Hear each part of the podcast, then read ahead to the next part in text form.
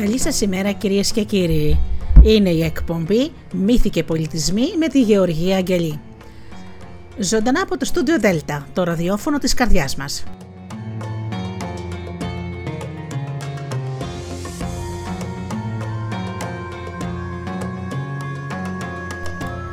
Αγαπημένοι μου φίλοι, μαζί εδώ Σάββατο πρωί με την εκπομπή «Μύθοι και πολιτισμοί» και ταξίδι στον κόσμο με παραμύθια. Σήμερα θα σας διαβάσω παραμύθια από διάφορες χώρες και θα παίξουμε μουσική επίσης από διάφορες χώρες. Πάντα λοιπόν πιστή στο ραντεβού μας εδώ στο Studio Delta όλα αυτά τα χρόνια να σας καλημερίσω όλους εσάς τους φίλους που είτε μπαίνετε στη σελίδα www.studiodelta.gr είτε με ακούτε από το Live24 είτε από το App στο Google Play στην ενότητα ραδιόφωνο Ελλάδα FM είτε με ακούτε από κινητά και tablets. Ξεκινάμε λοιπόν με ένα τραγούδι, ε, θα διαλέξω ένα από τη Σικελία και αμέσως μετά με το πρώτο παραμύθι. Πάμε!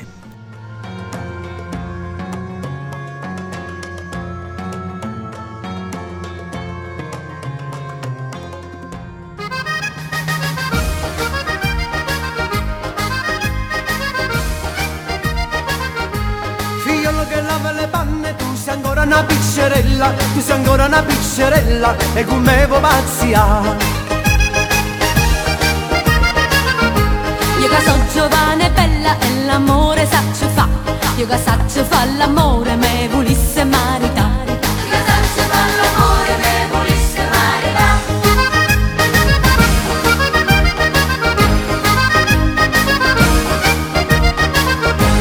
Se bene si giovane e bella ma però non te ne fortuna ma però non te ne fortuna te volesse maritare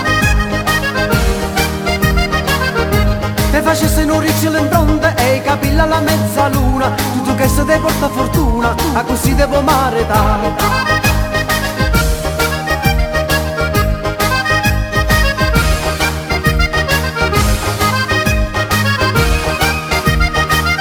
Lavannara lavandarella, tu sei bella che una stella Lavannara lavandarella, tu come devo sposare Lavannara lavandarella, ma tu tino culo bello Si te porto per fresche frasche, io te posso fraschia Si te porto per fresche frasche, io te posso fraschia hey!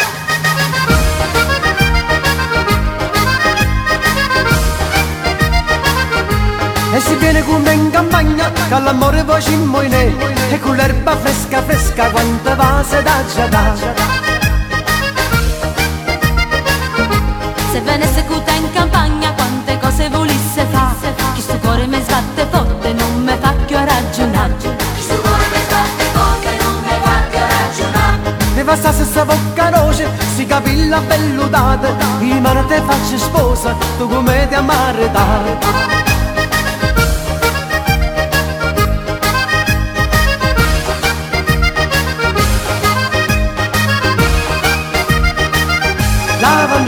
lavandarella Tu sei bella che una stella lavandara lavandarella Tu come devo scusa lavandara lavandarella Ma tu ti no culo bello Si te porto per fresche frasche io te posso fraschia Si te porto per fresche frasche io te posso fraschia Hey! hey!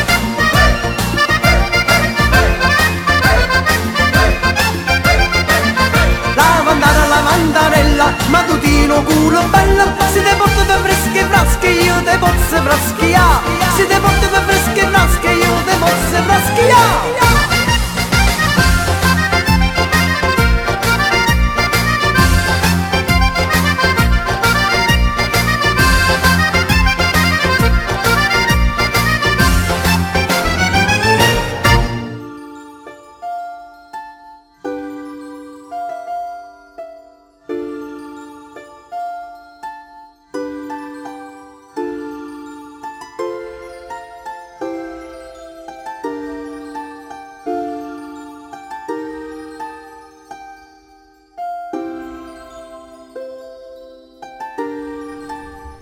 Και τώρα θα σας πω ένα παραμύθι του Αλέξανδρου Πούσκιν, ο Τσάρος Σάλταν. Σε ένα πολύ όμορφο σπιτάκι με τα παράθυρα γεμάτα λουλούδια Ζούσαν μια φορά τρεις αδελφές. Μια μέρα έγναθαν και φλιαρούσαν στον κήπο τους. Αν ήμουν Σαρίνα, είπε η πρώτη, θα ετοίμαζα με τα ίδια μου τα χέρια ένα πλούσιο γεύμα για όλους τους ανθρώπους του Βασιλείου. Εγώ, αν ήμουν Σαρίνα, παρατήρησε η δεύτερη, θα ήφαινα μια υπέροχη φορεσιά για κάθε κάτοικο της γης. Εγώ πάλι επί η τρίτη με χαμόγελο θα χάρισα στον Τσάρο ένα υπέροχο και γενναίο αγοράκι, αλλά φυσικά αν ήμουν Τσαρίνα. Την ίδια στιγμή ένας νέος άνοιξε τη σιδερένια πορτούλα του κήπου τους και μπήκε μέσα. Εγώ είμαι, ο Τσάρος Σαλτάν, τους είπε. Περνούσα από εδώ τυχαία και άκουσα τις κουβέντες σας. Θέλεις να γίνεις γυναίκα μου, όμορφο κορίτσι, ρώτησε δείχνοντας τη μικρή αδερφή. Και εσείς πάλι, πρόσθεσε γύρίζοντα τις δύο άλλες αδελφές, θέλετε να γίνετε όπως το επιθυμήσατε η μια η φάντρα και η άλλη μαγείρισα της αυγής μου; Έτσι είπε ο Τσάρος και αφού ανέβασε εκείνη που διάλεξε για γυναίκα του σε ένα κάταστρο άλογο, την οδήγησε στο παλάτι.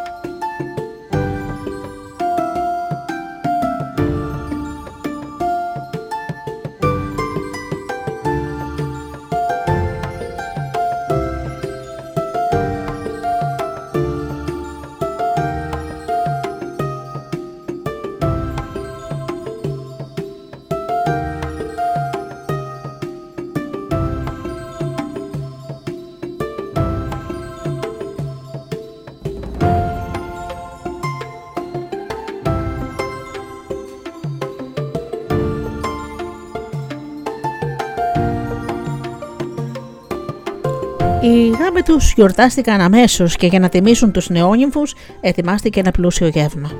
Οι αίθουσες του παλατιού αντιχούσαν από ζωηρά γέλια και φωνές, στη μεγάλη όμως κουζίνα και στο υφαντήριο οι δύο αδελφές πέθαιναν από τη ζήλια τους και δεν κατόρθωσαν όσο και να προσπαθούσαν να χαρούσουν και εκείνες όπως και οι αδελφοί τους. Πέρασε λοιπόν καιρός και ο Τσάρος αναγκάστηκε να φύγει για πόλεμο για πολλούς μήνες έμενε μακριά από το παλάτι, πολεμώντας τους εχθρούς του βασιλείου του. Στο μεταξύ όμως ο Θεός τους χάρισε ένα πολύ ωραίο αγοράκι. Η Τσαρίνα όμως κοίταζε με αγάπη και περηφάνεια το παιδί της. Δεν είχε προσέξει όπω ότι ένας αϊτό ε, κοιτούσε το αϊτό πουλό του. Έτσι ακριβώς όπως κοιτούσε αυτή το παιδί της.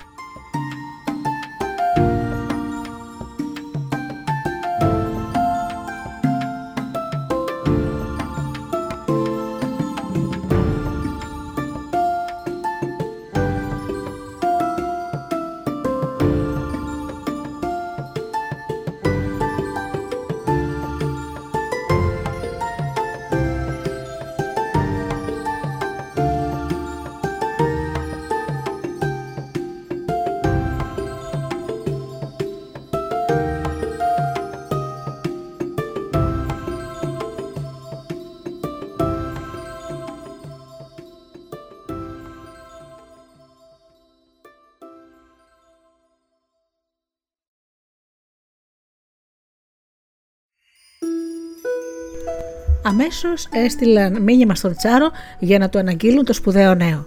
Οι δύο όμως ζηλιάρες αδελφές της Τσαρίνας και μία γριά συγγενής τους σταμάτησαν στον δρόμο τον Αγγελιοφόρο και κρυφά του έβαλαν στο σάκο του ένα άλλο μήνυμα που έλεγε: Η Τσαρίνα σου χάρισε ένα τέρας. Ένα ζώο που δεν ξέρουμε ούτε καν ποιο είναι το όνομά του. Τι να κάνουμε; Ένας απέραντος πόνος πλημμύρισε την καρδιά του Τσάρου μόλις διάβασε το φοβερό νέο. Έπειτα κάθισε και έγραψε την παρακάτω απάντηση. Περιμένετε τον γυρισμό μου. Ο γκυλιοφόρο γύρισε στο παλάτι, αλλά δεν είχε καλά-καλά προλάβει να διαβεί το γεφύρι, όταν οι δύο κακές αδελφές και η γριά που περίμεναν με αγωνία το γυρισμό του έτρεξαν να το συναντήσουν. Του έπλησαν το χαλινάρι, τον πήραν μαζί τους στην κουζίνα και εκεί με χίλιες δυο φιλιαρίε τον πότισαν αρκετά ποτηρά και κρασί και κατάφεραν να του πάρουν το μήνυμα του Τσάρου και έβαλαν στη θέση του κάποιο άλλο που έλεγε: Η Τσαρίνα και το παιδί που γέννησε να κλειστούν αμέσως σε ένα βαρέλι και να πεταχτούν στο βυθό της θάλασσας. Διαταγή του Τσάρου. Ο Γκυλιοφόρο, όταν ξεμέθησε, πήγε το μήνυμα στους Αϊβενείς του παλατιού και αυτοί, όσο και αν θύμωσαν και όσο και αν ταράχτηκαν με την παράλογη αυτή απόφασή του, αναγκάστηκαν στο τέλος να επακούσουν τη διαταγή του αφέντη του. Χωρίς λοιπόν να διστάσουν, έκλεισαν σε ένα σκοτεινό βαρέλι την τσαρίνα και το παιδί της και τους πέταξαν στη θάλασσα. Έπειτα γύρισαν στο παλάτι και γεμάτοι τύψεις γονάτισαν κατά και προσευχήθηκαν και έβαλαν τέρμα στη ζωή τους. Βράδιασε και τα αστέρια φώτισαν τον ουρανό και το φεγγάρι έστειλε το χρυσό του φως πάνω στα κύματα της θάλασσας. Εκεί το βαρέλι συνέχισε το θηρυβρό του ταξίδι, αρμενίζοντας, και η τσαρίνα έκλαιγε απελπισμένη και προσπαθούσε με τις γροθιές της να σπάσει από μέσα το ξύλο. Ο γιος της έκλαιγε και εκείνος και κουνούσε ανήσυχα τα χεράκια του. Ευγενικά μου κύματα, παρακαλούσε η Τσαρίνα. Εσείς που χαϊδεύετε τις ακτές της θάλασσας και τα βότσαλα του ποταμού, εσείς που τραγουδάτε ελεύθερα και τα χαρούμενα το αιώνιο τραγούδι σας, πολύ σας παρακαλώ, αφήστε μας να ζήσουμε. Λυπηθείτε το παιδί μου. Σώστε το, ρίξτε μας σε μια φιλική αμμουδιά. Αφήστε μας να βρούμε ένα φιλόξενο μέρος να μας δεχτεί κοντά του. Και τότε το κύμα υπάκουσε. Πήρε το, βαλί, το βαρέλι και το άφησε στην παραλία. Εκεί τραβήχτηκε ήσυχα. Ο πρίγκιπας στάθηκε στα ποδαράκια του και η Σαρίνα έσπρωξε δυνατά με το κεφάλι του στο καπάκι του βαρελιού και αυτό έσπασε, αφήνοντας επιτέλους ελεύθερου τη γυναίκα και το παιδί της. Βρέθηκαν σε ένα έρημο νησί σκεπασμένο με πλούσια βλάστηση. Ψηλά σε ένα λόφο που δέσποζε ολόγερα, φύτρωνε μια όμορφη βελανιδιά. Η Τσαρίνα ήταν πολύ ησυχασμένη τώρα, πολύ ήρεμη και γεμάτη ευγνωμοσύνη, σήκωσε το βλέμμα στον ουρανό και γονάτισε στην αμμουδιά για να ευχαριστήσει το Θεό που τους έστωσε. Πέρασε καιρός. Το παιδί μεγάλωσε και κάποια μέρα εκεί που έπεσε έτρεξε στη μεγάλη βελανιδιά και έκοψε ένα μικρό κλαβί. Έβαλε τα φύλλα του και το έβαλε παράμερα. Έπειτα έβγαλε το μεταξωτό κορδόνιο του σταυρού που είχε περασμένο από το λαιμό του Πήρε το κλαδί, το λύγησε σαν τόξο και έδεσε στην άκρη του το κορδόνι. Πήρε ένα κλαδάκι, το στερέωσε για βέλος και με το έτοιμο πια τόξο του πήγε στην αμμουδιά να βρει τροφή για τον εαυτό του και τη μητέρα του. Και κάποια στιγμή έφτασαν στα αυτιά του στεναγμοί. Τι είναι, σκέφτηκε το πριγκυπόπουλο, τρομαγμένο. Ποιος μπορεί να είναι εδώ και να κλαίει μέσα σε ένα έρημο νησί; Και η στεναγμή γινόταν όλο ένα και πιο ξεκάθαρη. Συγχρόνως άκουγε και ένα τρίξιμο και ένα θρόισμα φτερών. Ανάμεσα στα φύκια ξεχώρισε ένα όμορφο κύκνο με κάτι φτερά. Μάτια προσπαθούσε να γλιτώσει από την επίθεση ενός αρπακτικού πουλιού που του κυνηγούσε με ορθάνυχτο στόμα. Το χεράκι είχε τεντώσει τα νύχια του και ορμούσε πάνω στον κύκνο με ανοιχτό το ράμφαστο, όταν το βέλος του μικρού πρίγκιπα σφύριξε στον αέρα και το πέτυχε στο λαιμό. Το πουλί, βγάζοντας μια άγρια κραυγή, έπεσε στη θάλασσα και με το αίμα του έβαψε κόκκινο το νερό. Ο κύκνος έστρεψε το λιγερό του λαιμό στο παιδί και του είπε γλυκά: Γε του Τσάρου, σε ευχαριστώ που με έσωσες. Δεν είμαι κύκνος, είμαι μία κοπέλα.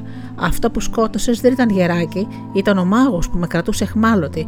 Θα σου έχω αιώνια ευγνωμοσύνη και θα είμαι κοντά σου για πάντα σε ό,τι και αν χρειαστείς. Πήγαινε να ξουκοραστείς τώρα κοντά στη μαμά σου. Και γεια σου. Ο κύκνος πέταξε μακριά και το παιδί τον κοίταξε κάμποση ώρα με το βλέμμα εκστατικό να απομακρύνεται και έπειτα γύρισε κοντά στη μητέρα του.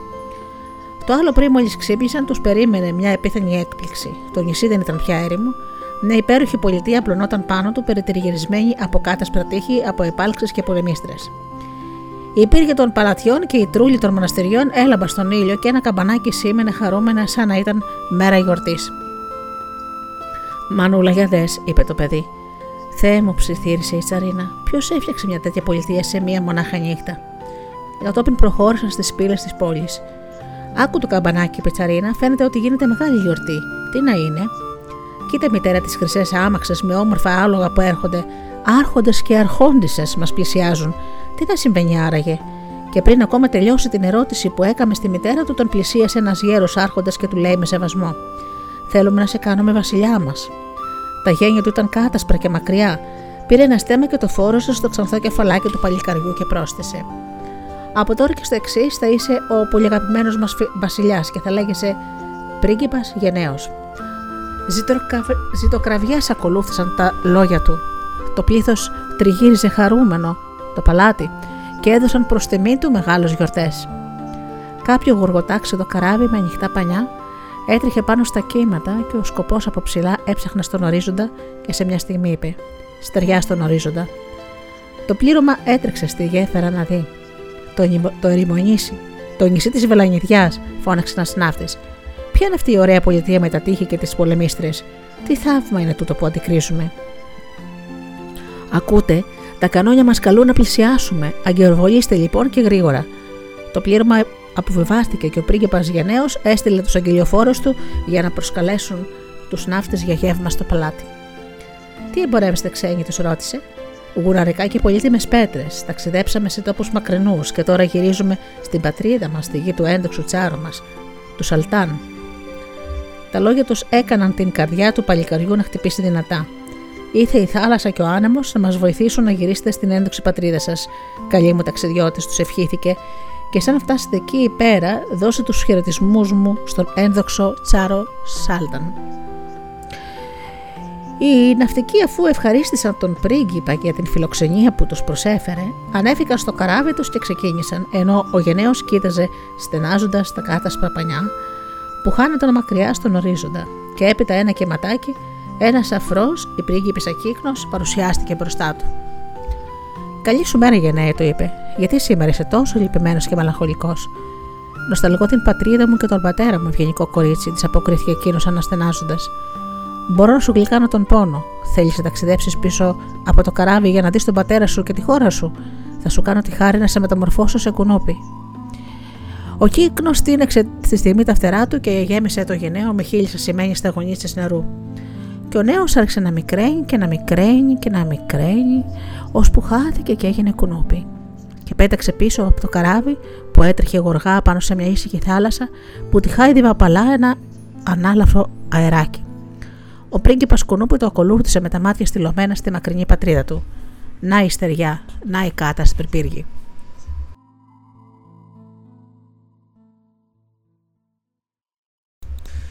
Οι ναυτικοί πήδησαν σαν τρελοί από τη χαρά τους από το πλοίο στη γη. Ένα χαρούμενο πλήθος έτρεξε να τους υποδεχτεί μαζί με τους αγγελιοφόρους του Τσάρου που τους καλούσε στο παλάτι.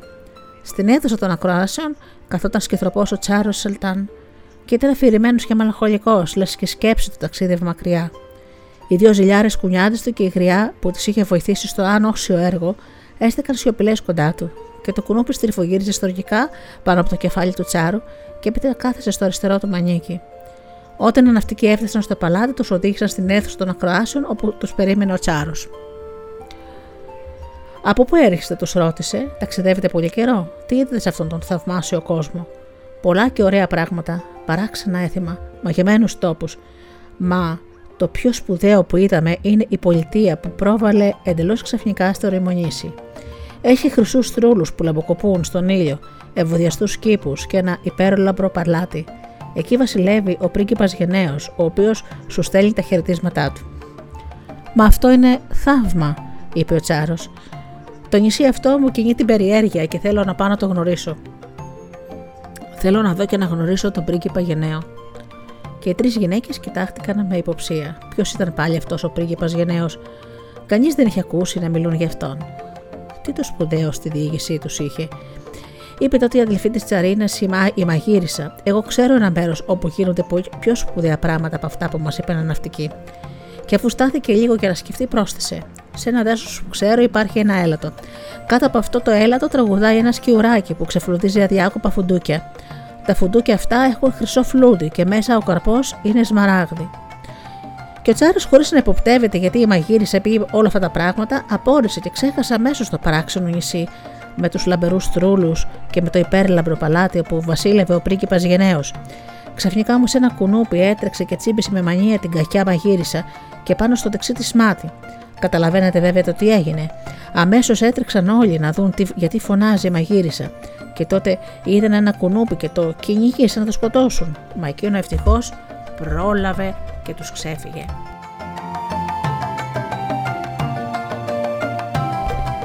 Λοιπόν το κουνούπι έφυγε έξω από το παράθυρο να γυρίσει στον τόπο του κοντά στη μητέρα του και στους ανθρώπους που το αγαπούσαν.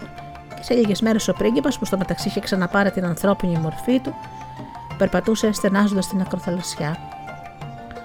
Το φεγγάρι έστελνε το χλωμό φως του πάνω στα κύματα, αλλά να το χλωμό φως αλλάζει. Γίνεται στην αρχή φτερά, μετά λαιμός και στο τέλος ένας υπέροχος κύκνος. Γεια σου, πρίγκιπα γενναίε, ψιθύρισε γλυκά η πριγκίπισσα κύκνος. Γιατί περπατάς μελαγχολικό στην ακροθαλασσιά; Το πριγκυπόπουλο αποκρίθηκε γεμάτο ευγένεια. Μια ακατανίκητη και απραγματοποιητή επιθυμία με βασανίζει η ευγενική μου κύκνη. Όταν βρισκόμουν εκεί κάτω στο παλάτι του πατέρα μου, άκουσα να λένε για κάποιο δάσος όπου ζει ένας κύουρο που την ώρα που τραγουδάει ξεφλουδίζει φουντούκια από ολοκάθαρο χρυσάφι και το περιεχόμενό τους είναι σμαράγδια. Θα επιθυμούσα πολύ να έχω αυτό το σκιούρο, αλλά δυστυχώς καθώς βλέπω είναι πολύ δύσκολο να τον αποκτήσω. Η πριγκίπισσα κύκνος που συμπαθούσε το πριγκιπόπουλο τον καθησύχασε και του είπε με βεβαιότητα. Μην λυπάσαι γι' αυτό, πριγκιπά μου. Δεν ζητάς και τίποτα τ' ακατόρθωτο. Χαίρομαι όμως που μου παρουσιάζεται τώρα η ευκαιρία να σε βοηθήσω και να σου δείξω με τον τρόπο αυτόν την ευγνωμοσύνη μου. Γύρνα τώρα στο σπίτι σου και θα δεις. Ήσυχος λοιπόν, ο πρίγκιπας γύρισε στο σπίτι του και φαντάζεται τι είδε. Μόλις άνοιξε την πόρτα του κήπου του, το μαγεμένο σκιουράκι που καθάριζε φουντούκια, σκορπίζοντα τριγύρω του χρυσές φλούδε και σμαράγδια. Οι αξιωματούχοι και οι κυρίες της τιμής το παρακολούθησαν με γουρλωμένα μάτια και ο πρίκε από τον ενθουσιασμό του χτύπησε τα χέρια του. Ευχαρίστησε από μέσα του τον κύκνο και έβαλε να φτιάξουν για το σκύρο ένα όμορφο κρυστάλλινο κλουβί με μια βουρτσίζα για να βουρτσίζει την ουρά του και μια μικρή κούνια για να ονειρεύεται.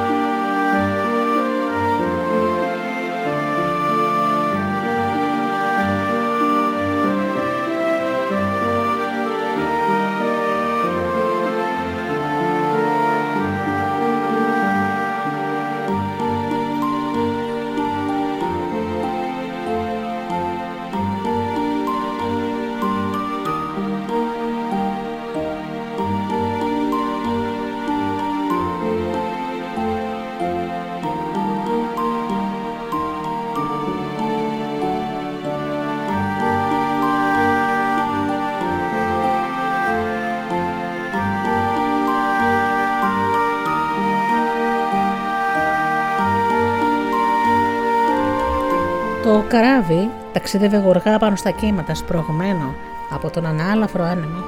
Ο ήλιος έπαιζε με τα πανιά που έκαιγαν κάτω από τα χάδια του. Σε λίγο το νησί της Βελαγιδιάς φάνηκε στον ορίζοντα και τα κανόνια βρόντισαν για να καλωσορίσουν τους ξένους που ήρθαν στο νησί. Οι ναυτικοί υποκλήθηκαν μπροστά στον πρίγκιπα Γενναίο. Το πριγκυπόπουλο τους ρώτησε με καλοσύνη: Τι νέα έχετε, ξένοι μου, από ποιο μέρος έρχεστε και πού πάτε; Πηγαίνουμε σε τόπους μακρινούς και το εμπόρευμά μας είναι άλογα ερχόμαστε από τη χώρα του Τσάρου Σαλτάν.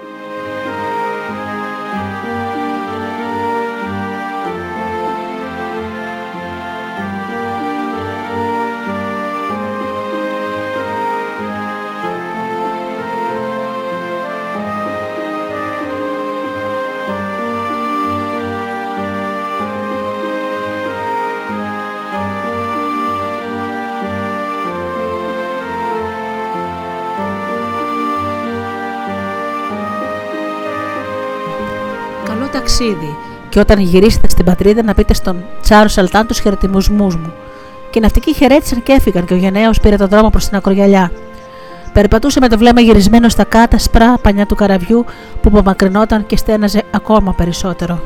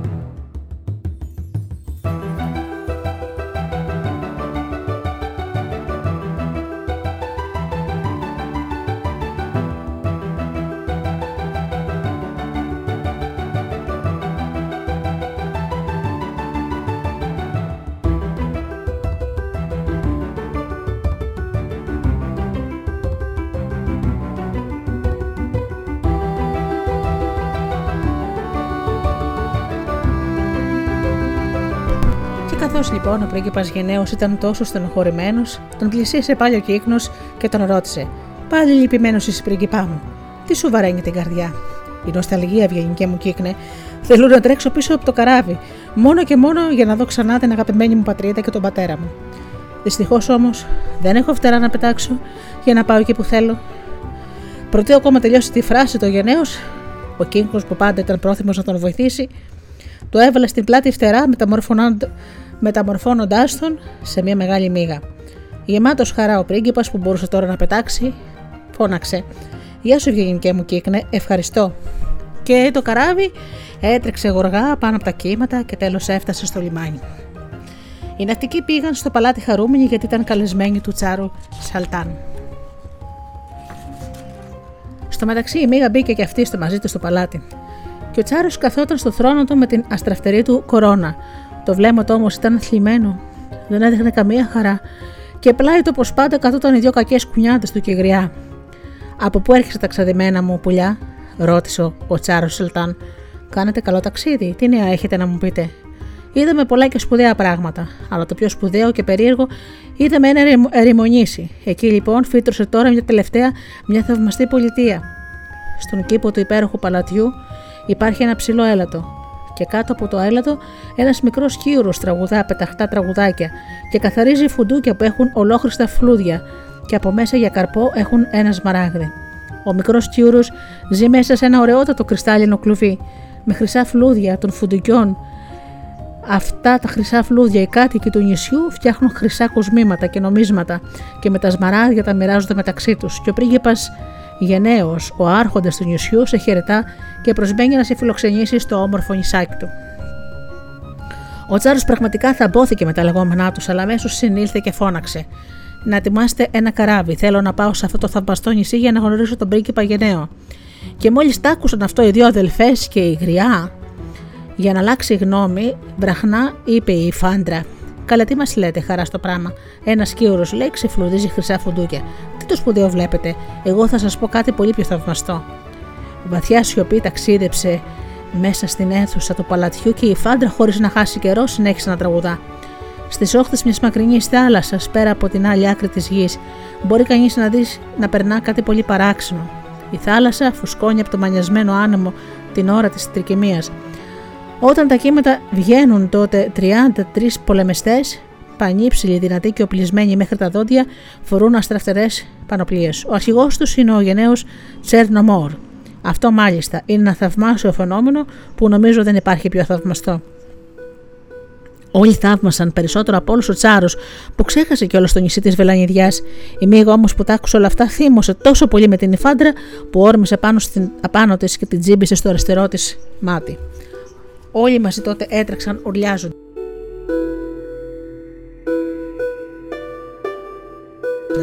Να σκοτώσετε τη μίγα γρήγορα, πιάστε την, μη φύγει, μη, είναι πολύ επικίνδυνη μα ο πρίγκιπας Μίγα πρόλαβε και ξέφυγε από το ανοιχτό παράθυρο και γύρισε γοργά στην πατρίδα του. Και το καράβι που ακολούθησε βρέθηκε ξανά στην, ακρο... στην ακροθαλασσιά και ο κύκνος τον πλησίασε κολυπώντα και του λέει: Ξέρω ότι στενάζεις, πρίγκιπα γενναίε. Λυπάσαι γιατί θέλεις να έχεις εκείνη τη μακρινή θάλασσα, όπου προβάλλουν μέσα από τη θύελα οι 33 πολεμιστές με τις πανοπλίες της λαμπρές. Θέλεις να έχεις δίπλα σου τον αρχηγό του, το γενναίο Σερνομόρ. Γύρω στο παλάτι σου και περίμενε, εγώ θα σε βοηθήσω. Οι πολεμιστές αυτοί είναι τα αδέλφια μου. Και ο Γενναίο επέστρεψε γρήγορα στο παλάτι.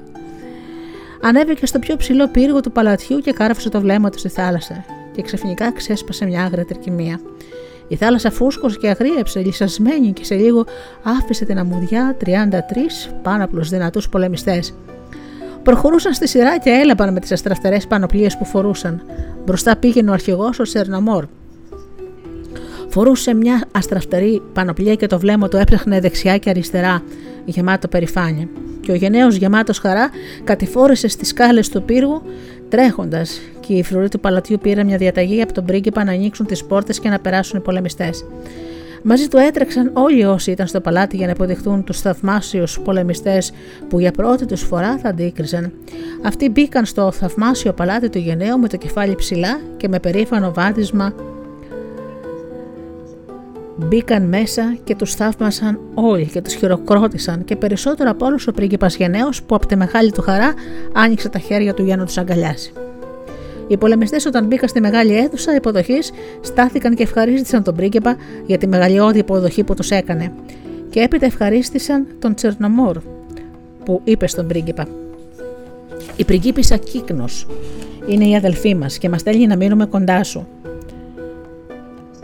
Τον επιθυμούσε πολύ και θέλουμε να γνωρίσουμε την ωραία και ένδοξη πολιτεία που όλος ο κόσμος τη θαυμάζει και θέλει να την επισκεφτεί. Εμείς κάθε μέρα την ίδια πάντα ώρα θα βγαίνουμε από το νερό και θα στεκόμαστε ακίμητη φρουρή στα τείχη σου. Έτσι από εδώ και πέρα θα έχεις το κεφάλι σου ήσυχο. Γεια σου για σήμερα.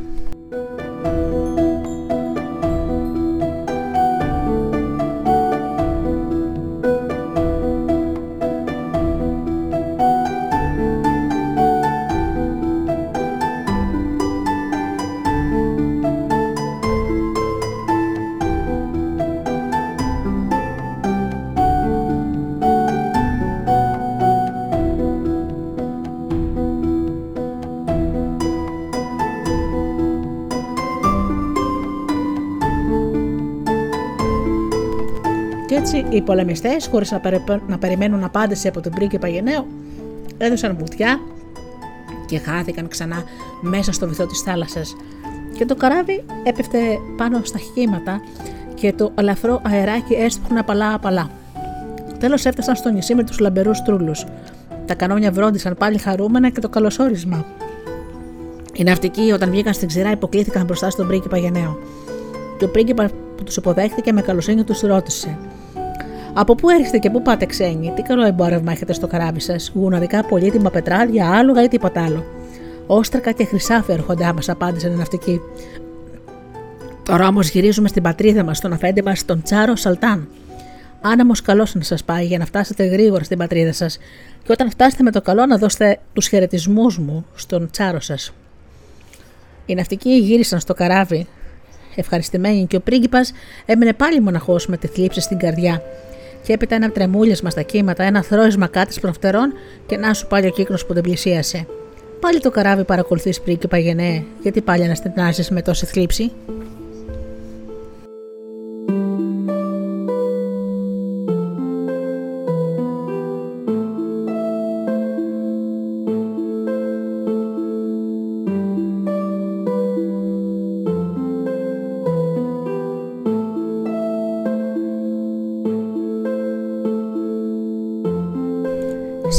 Σε λίγο με το δεύτερο μέρος του ωραίου παραμυθιού του Πούσκιν. Βάζουμε λίγη μουσική.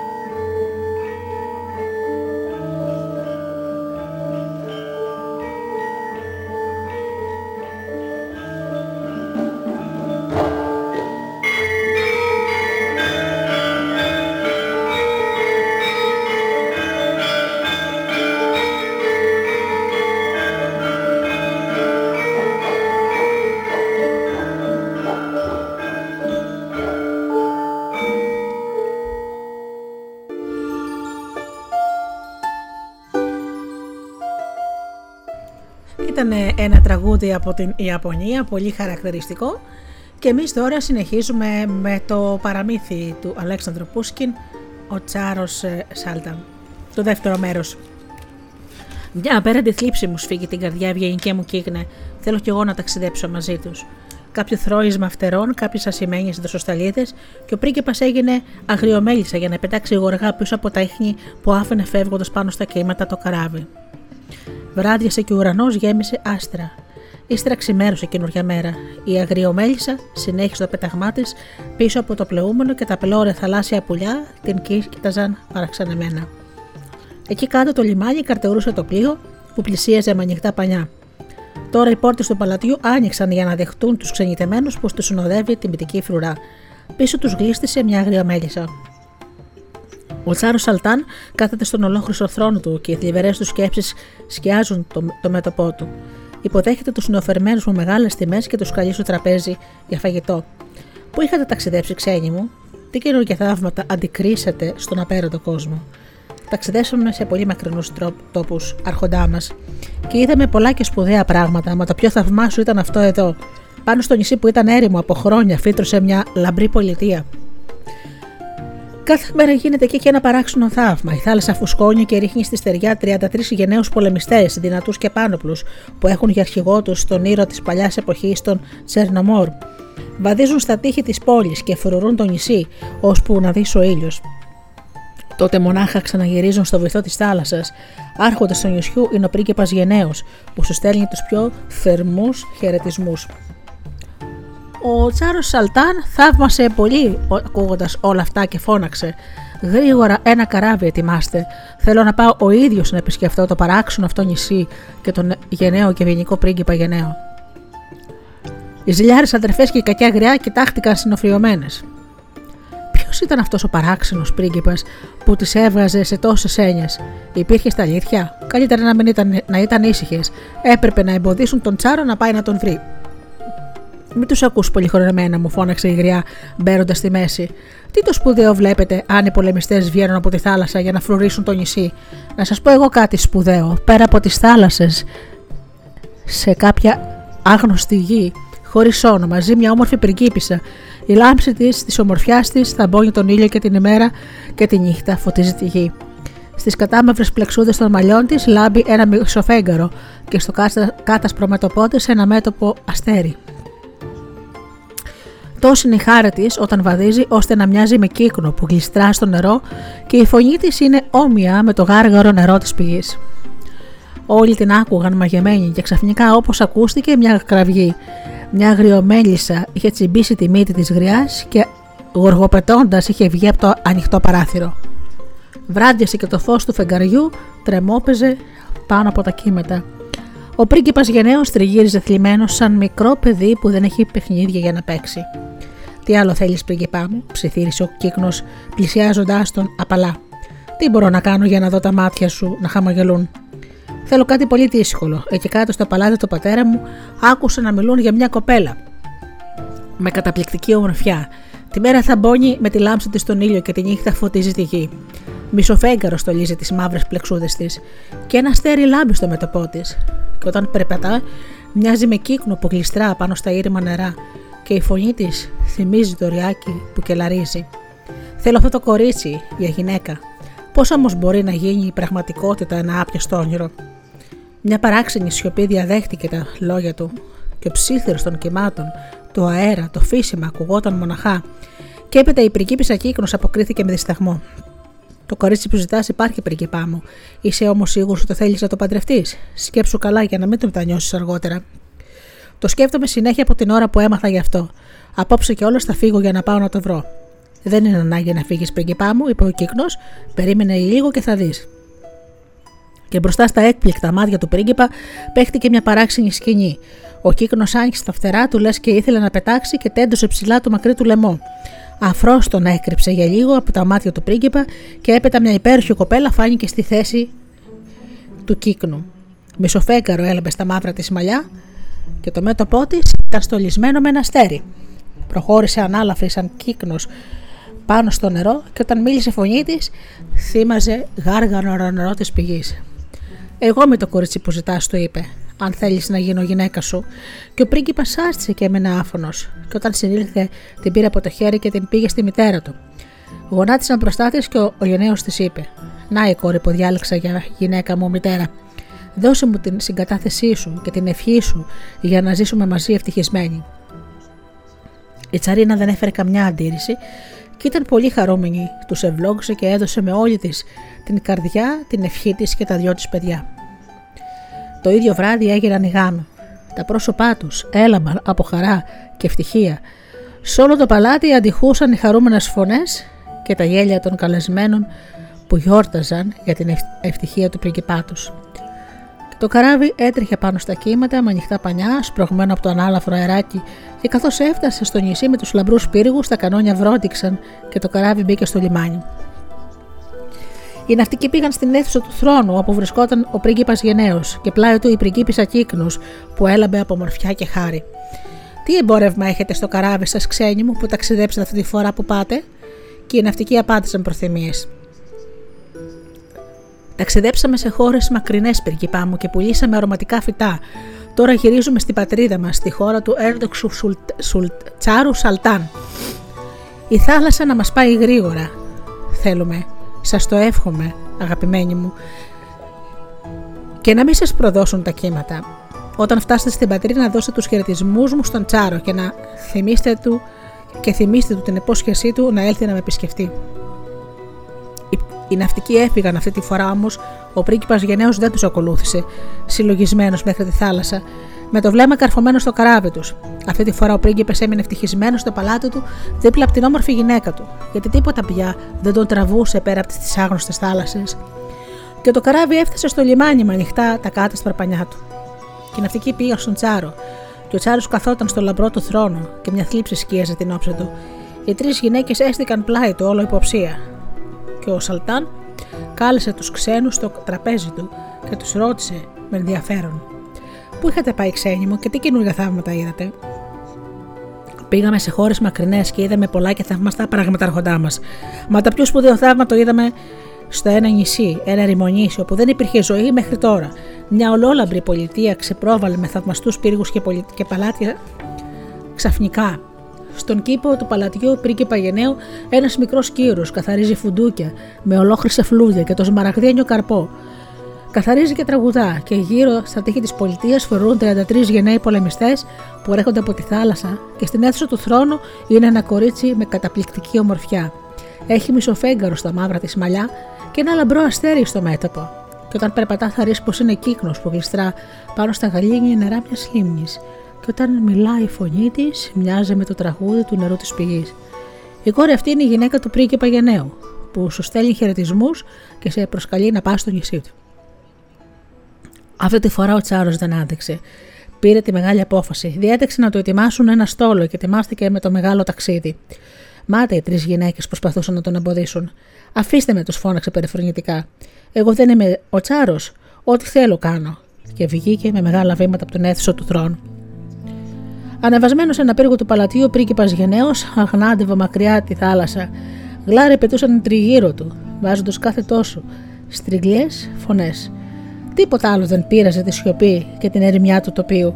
Κι όμως κάτι εκεί κάτω να μεγαλώνει σιγά σιγά μια κοιλίδα που πλησιάζει, που γίνεται όλο ένα μεγαλύτερη και ανακάτω πλεούμενο. Και να, το κοράβι του Τσάρου Σαλτάν. Και σαν έφτασε το καράβι στο λιμάνι, τα, τα κανόνια βρόντισαν και οι καμπάνε του νησιού σήμαιναν χαρούμενα και ο ίδιος ο πρίγκιπας Γενναίος έτρεξε να υποδειχθεί τον πατέρα του. Υποκλήθηκε μπροστά τους συγκεκριμένο και τον οδήγησε στο παλάτι. Μπροστά στα τείχη, οι 33 πολεμιστές και ο παλιός ήρωας Σερνομόρ παρουσίασαν τα όπλα στο Σουλτάνο. Στον Τσάρο. Στον κήπο του παλατιού ακούστηκαν χαρούμενα τραγουδάκια του Σκίουρου που καθάριζε χρυσά φουντούκια και στο κατόφλι της αίθουσας του θρόνου περίμενε ένα όμορφο κορίτσι με ένα μισοφέγγαρο στα μαλλιά και με ένα λαμπρό αστέρι στα μέτωπα. Κρατούσε από το χέρι την τσαρίνα. Και το πρόσωπό της, που το φώτιζε ένα γλυκό χαμόγελο, έλαμπε από χαρά και ευτυχία και έκανε την κόρη να μοιάζει με πανέμορφη νεράιδα. Ο Τσάρος κοίταξε την τσαρίνα και αναπήδησε. Η καλή μου γυναίκα που έχασε εδώ και τόσα χρόνια, σκέφτηκε και άρχισε να κλαίει σαν μικρό παιδί. Και αγκάλιασε τη γυναίκα του, το γιο του και τη μικρή πριγκίπισσα. Στο μεταξύ οι ζηλιάρες αδελφές και η κακιά γριά που είχαν ακολουθήσει τον Τσάρο στο ταξίδι τους κρύφτηκαν από φόβο και την αγωνία που τους έπιασε στην πιο απόμορφη γωνιά του παλατιού. Μα ο γενναίος που αντιλήφθηκε την εξαφάνισή τους, έστειλε τους υπηρέτες του να τις βρουν και τις κάλεσε στο τραπέζι του. Η ίδια η Τσαρίνα συγχώρεσε με γεωνοψυχία τις αδελφές της που τη ζήλεψαν και τις έκαναν τόσο πολύ κακό, και η καρδιά όλων γέμισε χαρά. Οι 33 πολεμιστές στο μεταξύ που φρουρούσαν το νησί δεν τάραζε τίποτα το βασιλικό γεύμα. Και ο μικρός Κιουράκο, χαριτωμένος και αστείος, καθάριζε ολόκληρα φουντούκια μπροστά στα κατάπληκτα μάτια των καλεσμένων.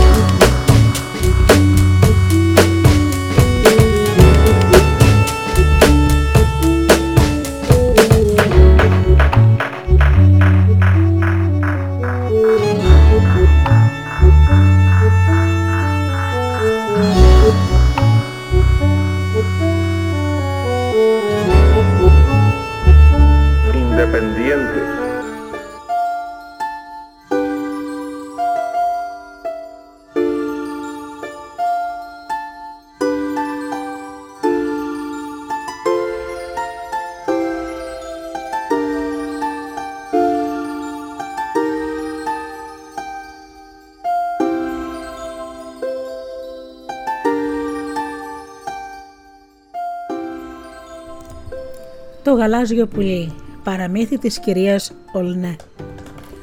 Ένας παντοδύναμος βασιλιάς είχε μια κόρη που τον λέγαν Λουλουδένια και ήταν όμορφη, καλή και ευγενική. Όπως και το όνομά της. Ο βασιλιάς όμως ήταν χείρος και μια μέρα αναγκάστηκε να ξαναπαντρευτεί. Πήρε η γυναίκα του μια όμορφη αρχόντισσα, χείρα και αυτή, που είχε μια κόρη. Με το κορίτσι της ήταν πολύ άσχημο και το πρόσωπό του γεμάτο κόκκινες βούλες και όλοι την φώναζαν πειραχτικά πέστροφα. Η μικρή εκτός από την ασχήμια είχε και μέσα της πονηριά και κακία. Τα πρώτα χρόνια τα παιδικά που τα είχε ζήσει δίπλα στην ονά της ήταν μια πανούργα μάγισσα η νονά της και όταν η μητέρα της ξαναπαντρεύτηκε πήγε να καθίσει μαζί της στο παλάτι. Η διαφορά ανάμεσα στις δύο πριγκίπε ήταν χτυπητή. Όλοι λάτρευαν τη λουλουδένια, ενώ κανένας δεν ήθελε να κάνει παρέα την πέστροφα. Γι' αυτό το λόγο η μητέρα και η κόρη άρχισαν να μισούν τη λουλουδένια και μια μέρα η όμορφη αρχόντισσα δήλωσε: Δεν πρόκειται ποτέ να αφήσω να παντρευτεί πρώτη η λουλουδένια, αν δεν βρεθεί στο μεταξύ άντρε για την κόρη μου την πέστροφα. Γρήγορα έφτασε μια είδηση στο παλάτι ότι κάποιο γειτονικό βασίλειο είχε ένα δυνατό και πλούσιο βασιλόπουλο που το έλεγαν Ροδόλφο και πως ήθελε να επισκεφτεί τη χώρα τους. Η Βασίλισσα τότε έντυσε πολυτελέστατα την πέστροφα, ενώ τη Λουλουδένια δεν την άφησε να βάλει στα, μαλά, στα μαλλιά της ούτε ένα τριαντάφυλλο.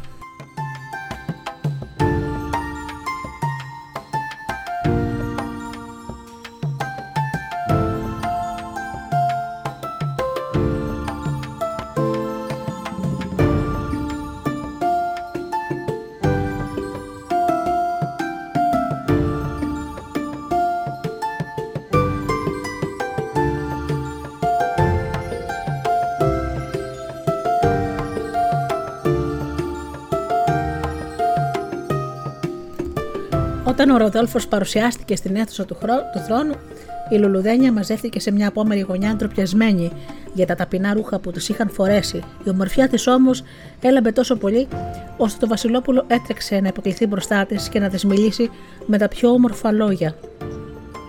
Στην πέστροφα δεν καταδέχτηκε να ρίξει ούτε μια ματιά, και ας ήταν στολισμένη με τα ωραιότερα ρούχα που υπήρχαν. Μάνα και κόρη τα έχασαν, ύστερα όμως αποφάσισαν να εκδικηθούν. Την άλλη μέρα η κακιά Βασίλισσα έβαλε να κάτσουν σε ένα πύργο τη Λουλουδένια και διέταξε να μην την αφήσουν ελεύθερη παρά μονάχα όταν θα έφευγε ο πλούσιος ξένος τους. Μα ο Ροδόλφος, ακόμα και χωρίς να βλέπει τη Λουλουδένια, εξακολουθούσε να μην δίνει σημασία στην πέστροφα και ρωτούσε όλους να μάθει τι έγινε εκείνη η όμορφη κοπέλα που είχε πάρει την καρδιά του. Τόλμησε μάλιστα να ρωτήσει τον Βασιλιά και τη Βασίλισσα, εκείνη όμως του απάντησε με περιφρόνηση. Η λουλουδένια είναι περήφανη και κουτί. Γι' αυτό πρέπει να μείνει κλειδωμένη στον πύργο μέχρι να παντρέψουμε την πέστροφα.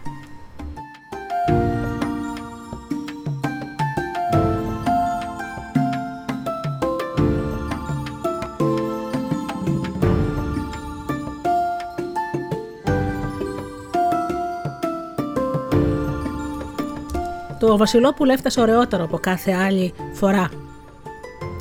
Πάνω σε μια άμαξα που την έσερναν τέσσερις φτερωτοί βάτραχοι, δώρο κάποιου φίλου του που ήταν μάγος. Η πέστροφα ανέβηκε στο αμάξι και ο Ροδόλφος τη ρώτησε που θέλει να πάνε. Και εκείνη αποκρίθηκε ότι θέλει να πάει στο σπίτι της νονάς της, της μάγισσας, και πραγματικά έφτασαν εκεί γρήγορα σαν αστραπή. Το παλάτι της μάγισσας ήταν μαρμαροπελεκητό απ' έξω και από μέσα είχε διάφανους τείχους. Καθώς λοιπόν το Βασιλόπουλο περίμενε σε μια αίθουσα, είδε μέσα από τον τοίχο την πέστροφα να βγάζει το πυκνό της πέπλο.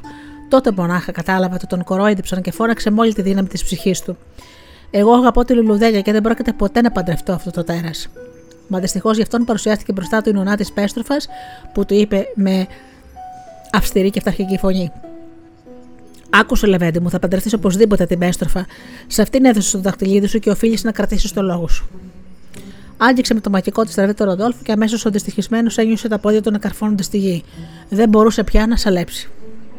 Έμενε εκεί 20 μέρες και 20 νύχτες, και κατά τόσο η Μάιξ ερχόταν και τον ρωτούσε με ψυχρή φωνή: Θα παντρευτείς την πέστροφα; Ποτέ όσο ζω, απαντούσε εκείνος. Την 21η μέρα η μάγισσα τον ειδοποίησε. Αν δεν παντρευτείς την πέστροφα, θα μείνεις έτσι 7 ολόκληρα χρόνια. Δεν με ενδιαφέρει, της είπε το Βασιλόπουλο κλείνοντας τα μάτια του. Και τότε η μάγισσα τον άγγιξε ξανά με το ραβδί της και το Βασιλόπουλο έγινε ένα όμορφο γαλάζιο πουλί που πέταξε μακριά στον καθαρό ουρανό. Πετώντας, έφτασε στο παλάτι της Λουλουδένιας, μα η πέστροφα κατάφερε να φτάσει πριν από αυτόν με τη βοήθεια της νονά της. Με κλαψουρίσματα και στριγκλιέ διηγήθηκε στη μητέρα της τα καθέκαστα. Εκείνη έβραζε από το θυμό της. Έντισε την ύφη πέστροφα και σέρνοντά την από το χέρι, την πήγε μέχρι τον πύργο που είχαν κλεισμένη τη δυστυχισμένη κοπέλα. Βάλ, βγάλτε από το μυαλό σου το Ροδόλφο, της είπε. Παντρεύτηκε την πέστροφα. Να και το δαχτυλίδι του. Η Λουλουδένια γνώρισε το δαχτυλίδι και άρχισε να κλαίει από απελπισία. Από εκείνη την ημέρα σκεφτό, στεκόταν συχνά στο παράθυρο και τα δάκρυά της έτρεχαν σαν αστήριφτη πηγή. Δεν ήθελα να τη βλέπουν να δακρύζει και οι κυρίες της τιμής, γιατί τα έλεγαν όλα στην κακιά Βασίλισσα. Τίποτα όμως δεν την ευχαριστούσε. Ακόμα και εκείνο το όμορφο γαλάζιο πουλί που πετούσε νύχτα μέρα έξω από το παραθυρό της και καθόταν συχνά πάνω στο πιο ψηλό και παρήσι, αντί να τη διασκεδάζει, τη μελαγχολούσε περισσότερο. Για μια βραδιά την ώρα που οι φύλακες αποκοιμήθηκαν, το πουλί πέταξε στο παραθυρό της. Είμαι ο πρίγκιπας Ροδόλφος, της είπε. Έρχομαι για σένα εδώ γιατί μονάχα εσένα έχω στην καρδιά μου και δεν θα παντρευτώ ποτέ καμιά άλλη. Και της διηγήθηκε όσα συνέβησαν. Η Λουλουδένια έκλαιγε τώρα από χαρά, αν και η ψυχή της ήταν γεμάτη αγωνία, μήπως το όμορφο πουλί πιαστεί από κυνηγούς ή φαγωθεί από γεράκι. Η μαγεία θα βαστούσε 7 ολόκληρα χρόνια, αλλά και οι δυο ήταν πρόθυμοι να υπομείνουν όλα τα βάσανα, μια και ήξεραν ότι τώρα πια θα αντάμωναν κάθε βράδυ. Φιλιάρισαν μαζί μέχρι τα ξεμερώματα και όταν πρόβαλε ο ήλιος, το γαλάζιο πουλί έτρεξε στο παλάτι του. Μπήκε μέσα από το παράθυρο του αίθουσας του θησαυρών, πήρε ένα υπέροχο ζευγάρι σκουλαρίκια και την άλλη μέρα τα πήγε στην καλή του. Και κάθε μέρα της πήγαινε και από κάτι. Δύο βραχιόλια, ένα μαργαριταρένιο κολλιέ, μια καρφίτσα, που με αυτά στολιζόταν η λουλουδέλια και τον περίμενε στο παράθυρο. Την ημέρα τα άκρευε κάτω από το στρώμα της. Έτσι πέρασαν δύο ολόκληρα χρόνια. Και στο μεταξύ η κακιά Βασίλισσα έψαχνε να βρει τον άντρα για την άσχημη κόρη της. Αν ήταν για την πριγκίπισσα Λουλουδένια, πολύ ευχαρίστως έλεγαν οι γαμπροί, μα για την πέστροφα ούτε λόγους.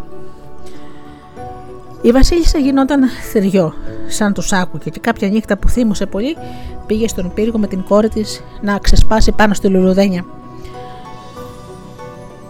Σαν όρμησαν στο δωμάτιό της, άκουσαν ομιλίες και όρμησαν μέσα βιαστικά. Η Λουλουδένια πρόλαβε μονάχα να κλείσει το παράθυρο για να φύγει το πουλί, μα δεν πρόλαβε να κρύψει τα στολίδια που τη είχε κάνει δώρο πρίγκιπας και σαν τα είδαν αυτά οι δύο κακές γυναίκες, φώναξαν με μίσος. Πού τα βρήκες όλα αυτά; Και με ποιον μιλούσες; Η Λουλουδένια δεν έβγαλε μιλιά.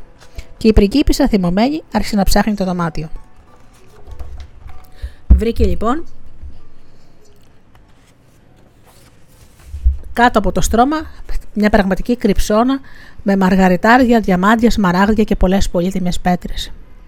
Η Λουλουδένια εξακολουθούσε να σωπαίνει πεισματικά και η κακιά γυναίκα διέταξε την κυρία της τιμής να κοιμάται στο ίδιο δωμάτιο και να προσέχει τι κάνει τις νύχτες η Λουλουδένια. Έτσι, για ένα ολόκληρο μήνα η πριγκυποπούλα δεν κατάφερε να βγει στο παραθυρό της και το γαλάζιο πουλί τριγυρνούσε απελπισμένο έξω και έστηκε περιμένοντας όλες ώρες ολόκληρες στο Κεπαρίσι. Και τέλος μια νύχτα η Λουλουδένια, νομίζοντας πως η κυρία της τιμή κοιμήθηκε, τόλμησε η καημένη να ανοίξει το παράθυρο. Και το πουλί έταξε αμέσως κοντά της και μπόρεσαν να μιλήσουν για λίγο. Μα για κακή της τύχη, η, κατάκο, η κατάσκοπος της Βασίλισσας τα άκουσε όλα.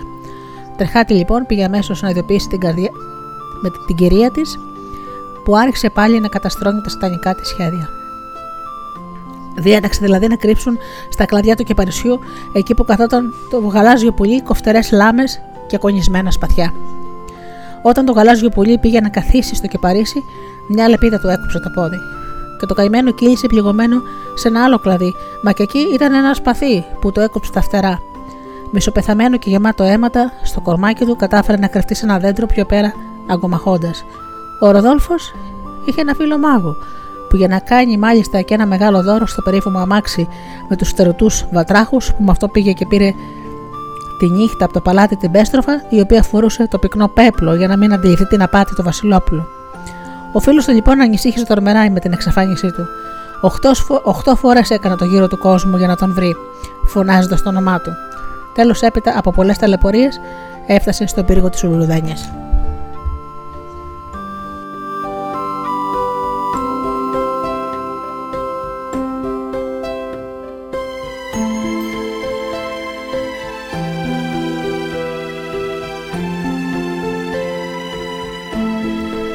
Παραμύθι βέβαια είναι μεγάλο, θα κάνουμε ένα μικρό μικρό μουσικό διάλειμμα και συνεχίζουμε με το γαλάζιο πουλί της κυρίας Ολνέ.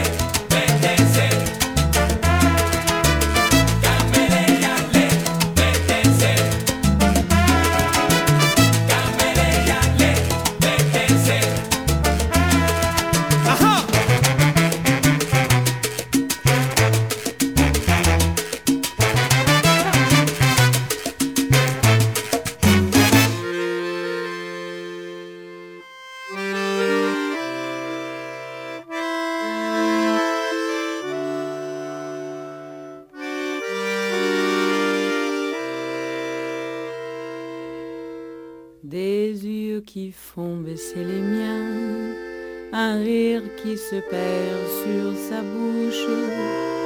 Voilà le portrait sans retouche de l'homme auquel j'appartiens.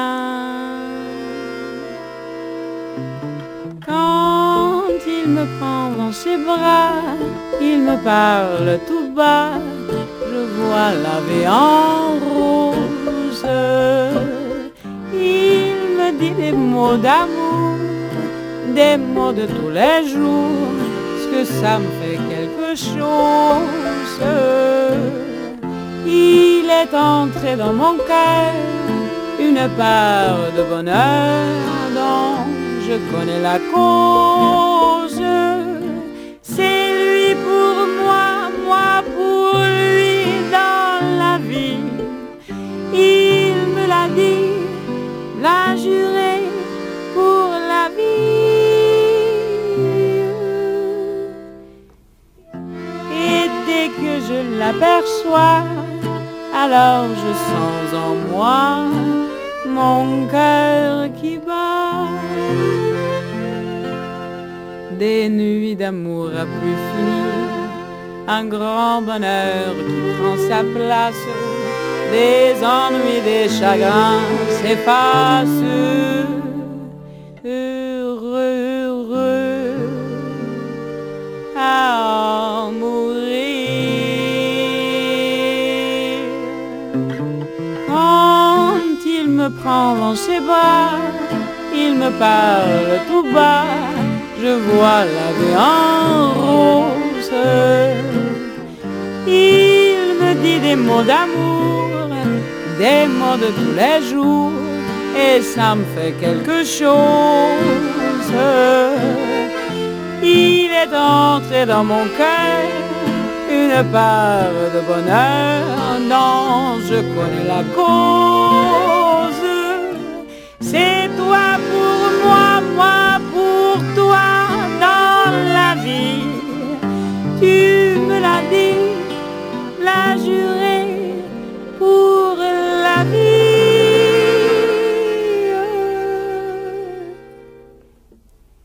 Et bien quand je t'aperçois, alors je sens en moi mon cœur qui bat.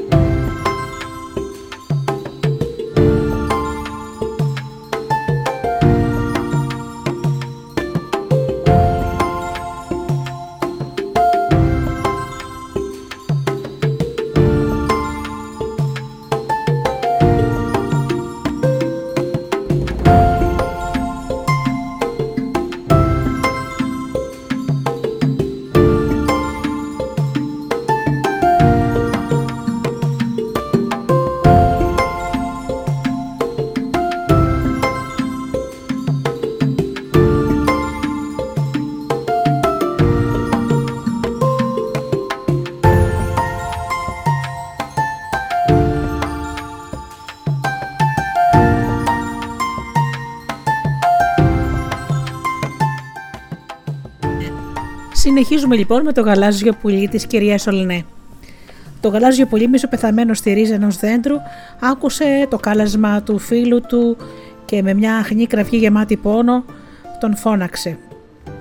Ο μάγος κοντοστάθηκε, κοίταξε ολόγερα και τελικά το ανακάλυψε εξαντλημένο από την αιμορραγία. Με κάτι μαγικά λόγια κατάφερε να σταματήσει το αίμα που έτρεχε ασυγκράτητο από τις πληγές του δύστιχου πουλιού. Μα ποιος σε μεταμόρφωσε σε πουλί, τον ρώτησε με απορία ο μάγος. Και ο Ροδόλφος μες σπαραγμένη καρδιά του διηγήθηκε την περιπέτειά του και πρόστησε με πίκρα. Δεν με πειράζει για όσα τράβηξα. Ένα πράγμα όμως με βασανίζει φρικτά. Μόνο η Λουλουδένια ήξερε ότι εγώ καθόμουν στο κεπαρίσι. Μονάχα εκείνη λοιπόν μπόρεσε να βάλει τις λεπίδες και τα σπαθιά για να με σκοτώσει. Γιατί να το κάνει, γιατί; Ξέχασε το επιτέλους αυτό το καταραμένο κορίτσι, παρατήρησε ο μάγος, βάζοντάς τον σε ένα χρυσό κλοβί για να με του φύγει. Ξεκίνησαν λοιπόν για τον τόπο τους ενώ η Λουλουδένια άδικα περίμενε τον αγαπημένο της. Ο Βασιλιάς και ο πατέρας της πέθανε σε λίγο καιρό και ο κόσμος, κουρασμένος πια από τον εγωισμό και την τυραννία της Βασίλισσας, επαναστάτησε και τη σκότωσε. Όλοι ευχαριστημένοι γιατί πίστευαν πως έκαναν τη δίκαιη πράξη. Η Πέστροφ όμως αναγκάστηκε να φύγει για να σωθεί και πήγε και κρύφτηκε στο σπίτι της γριάς νονάστη της μάγισσας. Η Λουλουδένη ελεύθερη πια ανέβηκε στο θρόνο και όλοι ευχαριστημένοι την αγαπούσαν. Μα μετά από λίγο καιρό, αφού τακτοποίησε τα εσωτερικά του κράτους και διόρισε τη βασιλέα για όσο καιρό θα έλειπε εκείνη, ντύθηκε ζητιάνα και πήρε μαζί της τα κοσμήματα που της είχε χαρίσει το γαλάζιο πουλί. Και ξεκίνησε να κάνει το γύρο του κόσμου, ψάχνοντας να βρει τη χαμένη της αγάπη. Και στο μεταξύ ο μάγος έτρεξε να βρει τη, τη μάγισσα, την ονά της Πέστροφας, που την ήξερε από πάρα πολλά χρόνια και την παρεκάλεσε μόλι την καρδιά να ελευθερώσει τον Βασιλόπουλο και να το κάνει ξανά άνθρωπο. Δεν μπορώ να κάνω τίποτα, αν δεν παντρευτεί ο Ροδόλφος στην Πέστροφα, το αποκρίθηκε με σκληρότητα εκείνη. Για χατήρους όμως θα κάνω μια μικρή παραχώρηση. Θα δώσω για λίγο καιρό στο Βασιλόπουλο την ανθρώπινη μορφή του. Μα η Πέστροφα θα μείνει μαζί του στο παλάτι μου. Αν σε τρεις μήνες αποφασίσεις να την παντρευτεί, θα μείνει άνθρωπος. Διαφορετικά θα γίνει πάλι πολύ και θα πετά, θα πετά μέχρι να συμπληρωθούν 7 χρόνια. Ο μάγος λυπημένος, που δεν μπορούσε να πετύχει κάτι περισσότερο, γύρισε στον Ροδόλφο, παίρνοντας μαζί του και την Πέστροφα για να μείνει στο παλάτι. Και ο Ροδόλφο πήρε πάλι την ανθρώπινη μορφή του, μα η δυστυχία του ήταν μεγάλη, δεν μπορούσε να χωνέψει την προδοσία της Ουλουδένια και του ήταν αδύνατο να υποφέρει δίπλα αυτό το άσχημο κορίτσι με τις κόκκινες πιτσιλιές στο πρόσωπο. Και η Λουλουδένια αυτό το διάστημα γύρισε τον κόσμο, μα κανείς δεν μπορούσε να της δώσει μια χρήσιμη πληροφορία για το γαράζιο πουλί και μια μέρα κάθισε σε ένα ποτάμι και αναστάναζε όταν πέρασε από εκεί μια συμπαθητική γριούλα και τη ρώτησε τι έχει. Όταν άκουσε την ιστορία της, κούνησε με συμπόνια το κεφάλι και της λέει: Η μάγισσα που μάγισσε το Βασιλόπουλο είναι αδελφή μου. Μάθε λοιπόν ότι ο Ροδόλφος ξαναγύρισε στο παλάτι του. Πήγαινε να τον βρεις. Θα συναντήσεις πολλές δυσκολίες στον δρόμο σου. Πάρε λοιπόν αυτά τα τέσσερα αυγά, μα μην τα σπάσεις παρά μόνο όταν έλθεις σε δύσκολες στιγμές. Η Λουλουδένια δεν ήξερε πώ να ευχαριστήσει την καλή γριούλα Έβαλε τα αυγά στο σακολάκι της και συνέχισε το δρόμο της. Βάδισε πάρα πολύ, ώσπου έφτασε στους πρόποδες ενός βουνού από φίλτιση και το βουνό ήταν τόσο λίγο και ψηλό που ήταν αδύνατο να σκαρφαλώσει. Τότε η Λουλουδένια έσπασε το πρώτο αυγό και μέσα βρήκε τέσσερου μικρούς χρυσούς γάντζους. Τους έβαλε στα χέρια και στα πόδια και άρχισε σιγά σιγά να σκαρφαλώνει. Και εσύ λίγο έφτασε στην κορυφή του, και από την άλλη μεριά του βουνού απολωνόταν μια απέραντη παιδιάδα στρωμένη με μία πλάκα από καθρέφτη. Σαν είδαν τη βλουλουδένια οι άντρες και οι γυναίκες αυτής της χώρας που καθρεφτιζόταν μέσα στον καθρέφτη, φώναξαν. Πού πας, μικρή ανόητη, αλλή μονό σου αν σπάσεις στον καθρέφτη. Η λουλουδένια έσπασε τότε και το δεύτερο αυγό. Ήταν ένα τόσο δά μικρό χρυσό αμάξι. Το έστερναν δύο περιστέρια. Με αυτό κατόρθωσε να περάσει από ψηλά, χωρίς ζημιά και να φτάσει ακριβώς απ' έξω το παλάτι του Ροδόλφου. Φίλησε τα περιστέρια και τα άφησε να πετάξουν ελεύθερα. Μου τζούρισε το πρόσωπό της με καπνιά και ζήτησε από τους υπηρέτες να τον οδηγήσουν μπροστά στο Βασιλιά, γιατί είχε κάτι πολύ σπουδαίο να του δείξει. Μπα, την κορόιδεψαν οι υπηρέτες. Μήπως θέλεις να του δείξεις τις μουτζούρες της φάτσα σου; Μα ο Βασιλιάς άκουσε τις φωνές και διέταξε να τον οδηγήσουν μπροστά τους στην αίθουσα του χρόνου. Δίπλα του βρισκόταν υπέστροφο. Βασιλιά μου, λέει τότε η Λουλουδένια, προσπαθώντας να κρύψει τη συγκίνησή της. Είμαι η γριά Καντέρα, για να σου φε... και σου φέρνω πολύτιμα στολίδια από μια γειτονική χώρα. Αυτά είπε και άπλωσε μπροστά στο Βασιλιά τα δύο σμαραγδένια βραχιόλια που τη είχε χαρίσει ο ίδιος. Και ο Βασιλιάς σηκώθηκε αμέσως όρθιος. Και εγώ είχα δύο παρόμοια βραχιόλια, είπε αναστενάζοντας, και έλεγα πως δεν είχαν το τέρο του στον κόσμο. Θα τα αγοράσω εγώ, φώναξε επέστροφα. Πόσο τα πουλάς; Δεν τα πουλώ, θέλω να κάνω ανταλλαγή, να με αφήσετε να κοιμηθώ απόψε με... στο περίπτερο με τον αντίλαλο. Γέλασε η πέστροφα και δέχθηκε. Το περίπτερο ήταν έτσι φτιαγμένο ώστε ό,τι λεγόταν εκεί μέσα ακουγόταν την ίδια στιγμή στο δωμάτιο του Βασιλιά. Τη νύχτα λοιπόν η Λουλουδένια, κλεισμένη μέσα σε αυτό το περίπτερο, άρχισε να φωνάζει το όνομα του Ροδόλφου. Μα ο Βασιλιάς, επειδή υπέφερε από αϊπνίες, είχε πάρει όπως συνήθως υπνοτικό. Έτσι δεν άκουσε τη φωνή της Λουλουδένιας. Που του έλεγε τρυφερά λόγια όμως. Την άλλη μέρα η Λουλουδένια, απελπισμένη, έσπασε το τρίτο αυγό. Από μέσα βγήκε ένα χρυσό αμάξι που το έστειλαν έξι πράσινα ποντικάκια. Αμαξάς, ένα ροζ ποντίκι. Η πέστροφα που το είδε αυτό το χαριτωμένο αμαξάκι να τρέχει σε ένα δρομάκι του κήπου ξετρελάθηκε από τη χαρά και θέλησε να το αποκτήσει.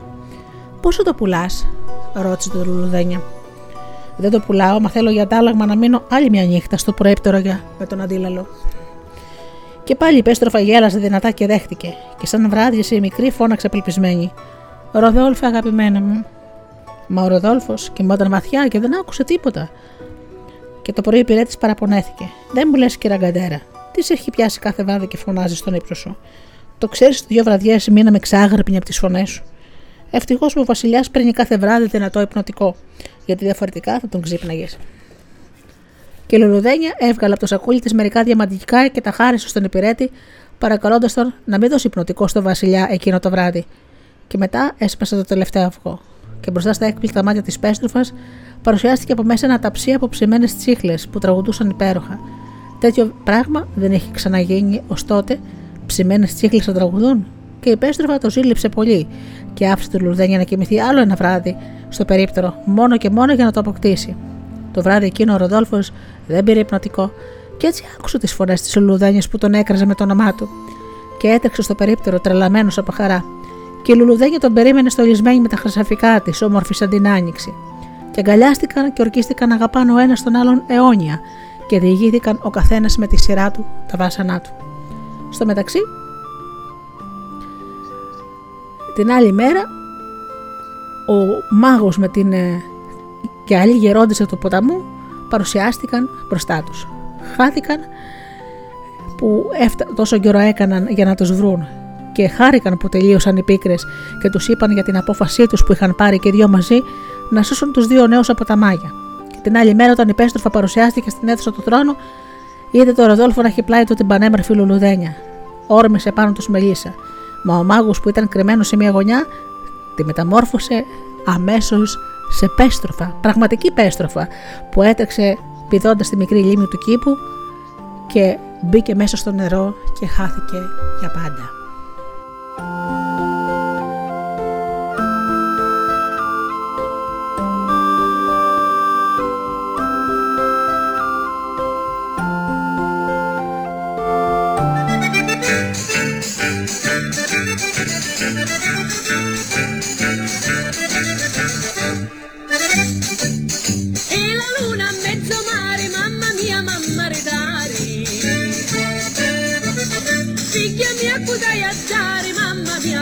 Dici tu se ti rugna lo chianchieri tu vai tu vieni la salsiccia ma non devi se ci picchia la fantasia di sa se ci picchiuzza mia.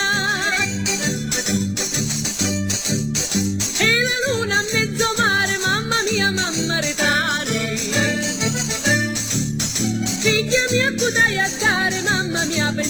tu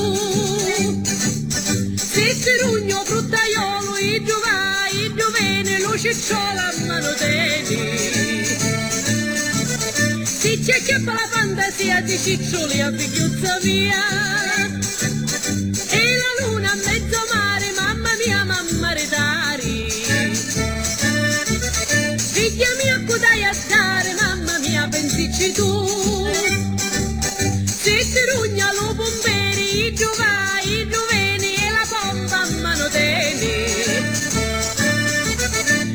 Ci piglia la fantasia, poi ti pompi a figliuzza mia. E la luna a mezzo mare, mamma mia, mamma redare. Figlia mia, potrai a dare, mamma mia, pensici tu. Se ti rugno, ci la daro, i tu vai, i tu vene, lo a mano bene. Se c'è chiappa la fantasia, ti fa leccare lo con a tia.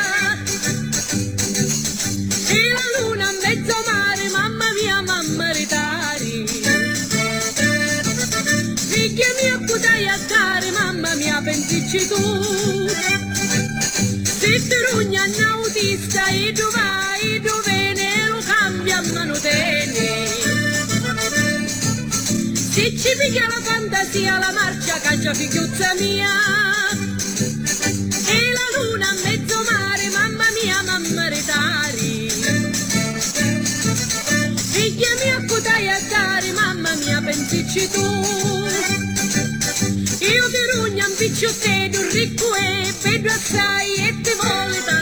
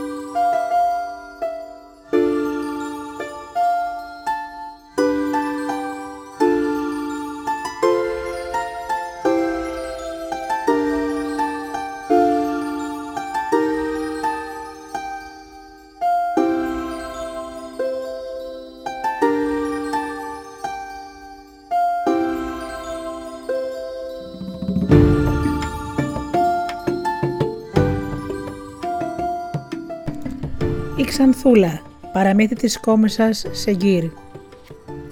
Ήταν μια φορά ένας βασιλιάς που λεγόταν Αγαθό, μα και στην πραγματικότητα ήταν καλός και αγαθός για τους υπηκόους του και για όλο τον κόσμο. Η Βασίλισσα λεγόταν Ευγενία και ήταν αληθινά ευγενική και πονόψυχη, και η κόρη τους είχε ολόξανθα μαλλιά και την είχαν βαφτίσει ξανθούλα. Ζούσαν και οι τρεις τόσο ευτυχισμένοι στο παλάτι που σε ολόκληρο τον κόσμο αν έψαχνε. Δεν θα έβρισκες πιο ταιριαστή οικογένεια. Μα κάποτε η ευτυχία τους τελείωσε με το θάνατο της καλής Βασίλισσας. Ο Βασιλιάς και ο την έκλεψαν και την τίμησαν όπως της άξιζε.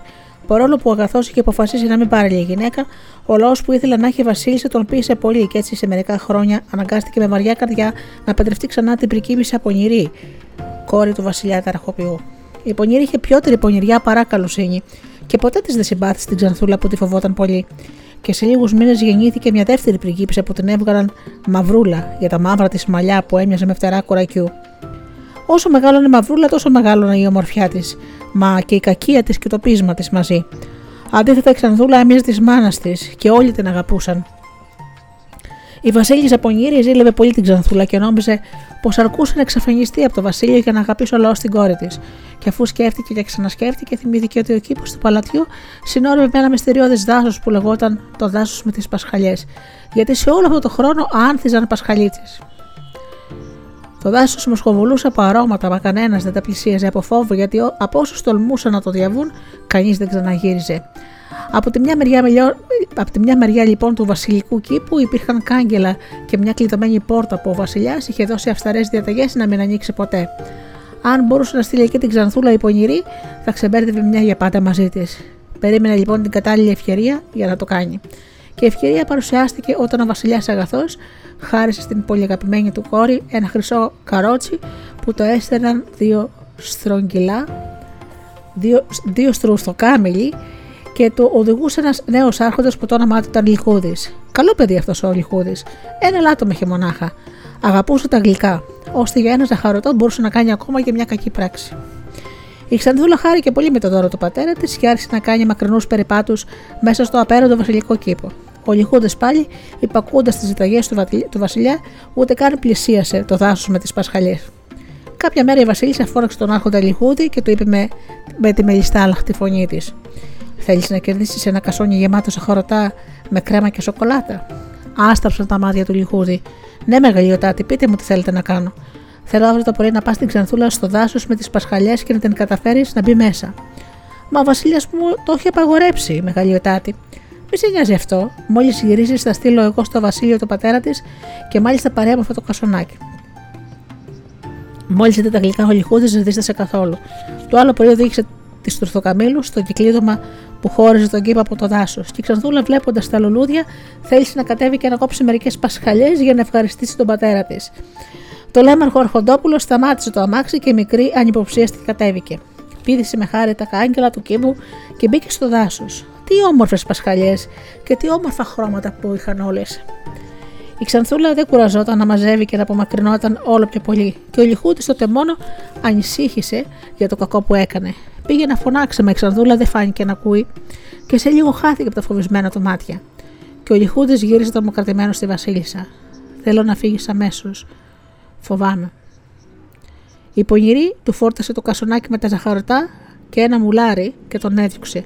Και επειδή βιαζόταν να φύγει μια ώρα γρηγορότερα από τα παλάτι για να αποφύγει το θυμό του Βασιλιά, ο Λιχούδης άρχισε να σπυρουνίζει το μουλάρι του. Το ζώο ασυνήθιστο από τέτοιο φέρεσιμο έδωσε μια δυνατή κλωσιά στα πισινά του πόδια. Το ορχοντόπουλο τεινάχτηκε απότομα προς τα εμπρός και έπεσε κάτω νεκρός. Και στο μεταξύ η Ξανθούλα, στα μισά του δάσους, είδε ότι είχε μαζέψει αρκετά λουλούδια και θέλησε να γυρίσει πίσω. Δεν βρήκε όμως τον δρόμο. Τα, τα μονοπάτια ήταν όλα ίδια και κανένα δεν οδηγούσε στον κήπο του παλατιού. Φώναξε τον αμαξά, το λιχούδι, μα δεν ήρθε καμιά απόκριση. Ταραγμένη και φοβισμένη, κάθισε στη ρίζα ενός δέντρου και άρχισε να κλαίει ώσπου κουράστηκε και την πήρε ο ύπνος. Όταν ξύπνησε το άλλο πρωί, έμεινε κατάπληκτη που δεν ήταν στο κρεβάτι της και τρόμαξε ακόμα περισσότερο, μα ένα γατάκι ήρθε κοντά της και άρχισε να νιωρίζει γλυκά. Ψήψη είναι μου, τι ομορφούλης που είσαι, φώναξε ξανθούλα και χάιδεψε το γατάκι. Τότε εκείνος της έφερε με τα δόντια του ένα πακέτο με βοτουρωμένες φέτες ψωμιού και της το έδωσε. Και η Ξανθούλα έφεγε και είπε: Σε παρακαλώ τώρα πήγαινε μες στον κήπο του πατέρα μου. Μα το γατάκι έγραψε όχι και ξεκίνησε μπροστά. Και κάθε τόσο γύριζε το κεφαλάκι του για να δει αν τον ακολουθεί το κορίτσι. Βάδισαν περισσότερο από μία ώρα και έφτασαν σε ένα λαμπρό παλάτι χτισμένο στη μέση ενός θαυμάσιου κήπου. Ατελείωτες μεγάλες αίθουσες οδηγούσαν στην πιο όμορφη αίθουσα του, του, του παλατιού, όπου κατά μεσής πάνω σε ένα στρώμα χλώης ήταν ξαπλωμένη μια άσπρη ελαφίνα. Η ελαφίνα σήκωσε το κεφάλι και ευχήθηκε στην Ξανθούλα το καλωσόρισες. Η Ξανθούλα κόντυψε να πέσει κάτω όταν άκουσε την ελαφίνα να μιλά, μα γρήγορα συνήθε και την παρακάλεσε. Σας παρακαλώ, χάθηκα και θέλω να πάω στον πατέρα μου. Καημένη Ξανθούλα, δυστυχώς το δάσος είναι μαγεμένο, αποκρίθηκε με θλίψη η Ελαφίνα. Και ο μάγος που μας κρατάς στην εξουσία του δεν είναι εδώ. Να κάνεις υπομονή. Κάποια μέρα θα σμίξεις ξανά με τον πατέρα σου. Για την ώρα θα σου στείλω γλυκά όνειρα για να ησυχάσει. Κι εγώ και το γατάκι θα κάνουμε ό,τι μπορούμε για να ζήσεις ευτυχισμένη κοντά μας. Έτσι είπε και τη συνόδεψε μέχρι το δωμάτιό της. Μια κραβατοκάμαρα αντιμένη στα ροζ και στα χρυσαφιά, με ένα γραφείο και σημαίνια έπιπλα. Και στον τοίχο ήταν κραμασμένο ένα κάδρο που παρίστηνε μια όμορφη γυναίκα και ένα αγοράκι. Αυτή ποιοι είναι, ρώτησε η Ξανθούλα. Η Ελαφίνα όμως δεν αποκρίθηκε και την τράβηξε μαλακά από το χέρι για να φάνε να φάνε. Στο τραπέζι δοκίμασαν νόστιμα φαγητά σερβιρισμένα σε χρυσά σερβίτσια από δύο χαριτωμένες αντιλόπες. Και το κατάκι έφεγε ένα πιάτο τηγανιτά ψάρια και η Ελαφίνα τρυφερά χορταράκια του δάσους. Και όταν έφυγαν, κατέβηκαν όλοι στον κήπο και η Ξανθούλα έπαιζε με την καρδιά της, ώσπου μια μέρα, ώσπου ήρθε η ώρα για να κοιμηθούν. Και σαν ξύπνησε την περίμενε ακόμα μεγαλύτερη έκπληξη. Δεν ήταν πια μικρό κοριτσάκι, αλλά μια όμορφη κοπέλα με κατάξανθα μαλλιά μέχρι τα γόνατα. Ελαφίνα, άρχισε να φωνάζει. Χθες που κοιμήθηκα ήμουν κοριτσάκι και σήμερα είμαι γυναίκα. Εγώ και το γατάκι θελήσαμε να σε γλιτώσουμε από πολλά χρόνια αγωνίας, αποκρίθηκε η Ελαφίνα. Σε αφήσαμε να κοιμηθείς πολλά χρόνια. Μα όσον κοιμώσουν, μελετούσες και μάθανε πολλά πράγματα. Θέλεις να δοκιμάσεις να παίξεις πιάνο; Η Ξανδούλα περίεργη κάθισε στο πιάνο και είδε ότι άρχισε να παίζει τέλεια. Έπαιζε ακόμη άρπα και βιολί. Είχε μάθει να ζωγραφίζει και ρίχνοντας μια ματιά στα βιβλία της βιβλιοθήκης, θυμήθηκε ότι τα είχε διαβάσει όλα. Αγαπημένοι μου φίλοι, περίχνοντας μια γλυκιά ματιά στην Ελαφίνα και στο χατάκι, μου κάνετε ένα πολύ σπουδαίο δώρο. Μα θέλω να μάθω πώς πέρασε ο παστέρας μου όλα αυτά τα χρόνια. Δες μέσα σε αυτόν τον καθρέφτη, της είπε η Ελαφίνα. Η Ξανθούλα έσκυψε και κοίταξε και ο πατέρας της ανήσυχος και λυπημένος ρώτησε για να μάθει για το παιδί του. Και η Βασίλισσα Πονήρη του έλεγε ότι η Ξανθούλα γλίστρισε από τα αμάξι κατά το μέρος του δάσους με τις πασχαλιές, και στο σημείο αυτό ο καθρέφτης θάμπωσε και σε λίγο καθάρισε πάλι. Και ο Βασιλιάς ήταν τώρα έρημος και λυπημένος. Είχε γεράσει και τα μαλλιά του είχαν ασπρίσει.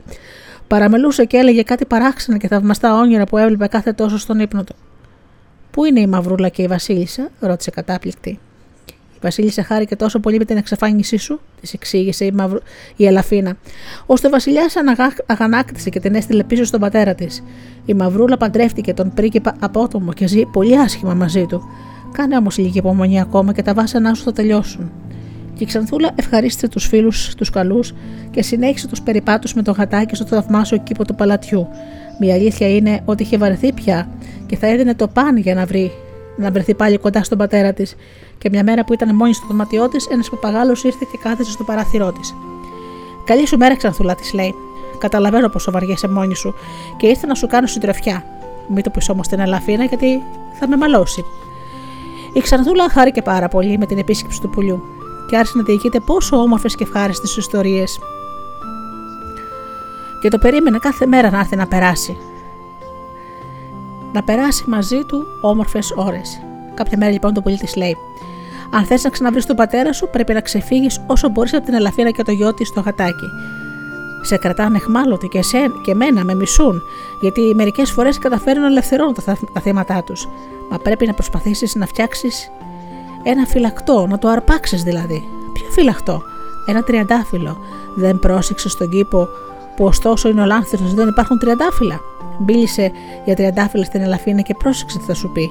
Εγώ όμως θα σε πάω στο μοναδικό τριαντάφυλλο που φυτρώνει στο δάσος, και αν το κόψεις, θα ελευθερωθείς. Το πουλί πέταξε μακριά και η Ξανθούλα αποφάσισε να μιλήσει στην Ελαφίνα την ίδια μέρα κιόλας.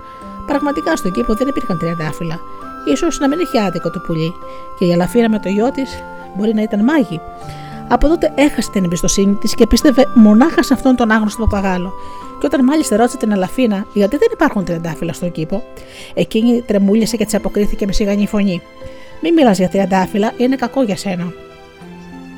Η Ξανθούλα γύρισε στο δωμάτιό της πολύ ταραγμένη και περίμενε με αγωνία την επόμενη συνάντηση με τον παπαγάλο.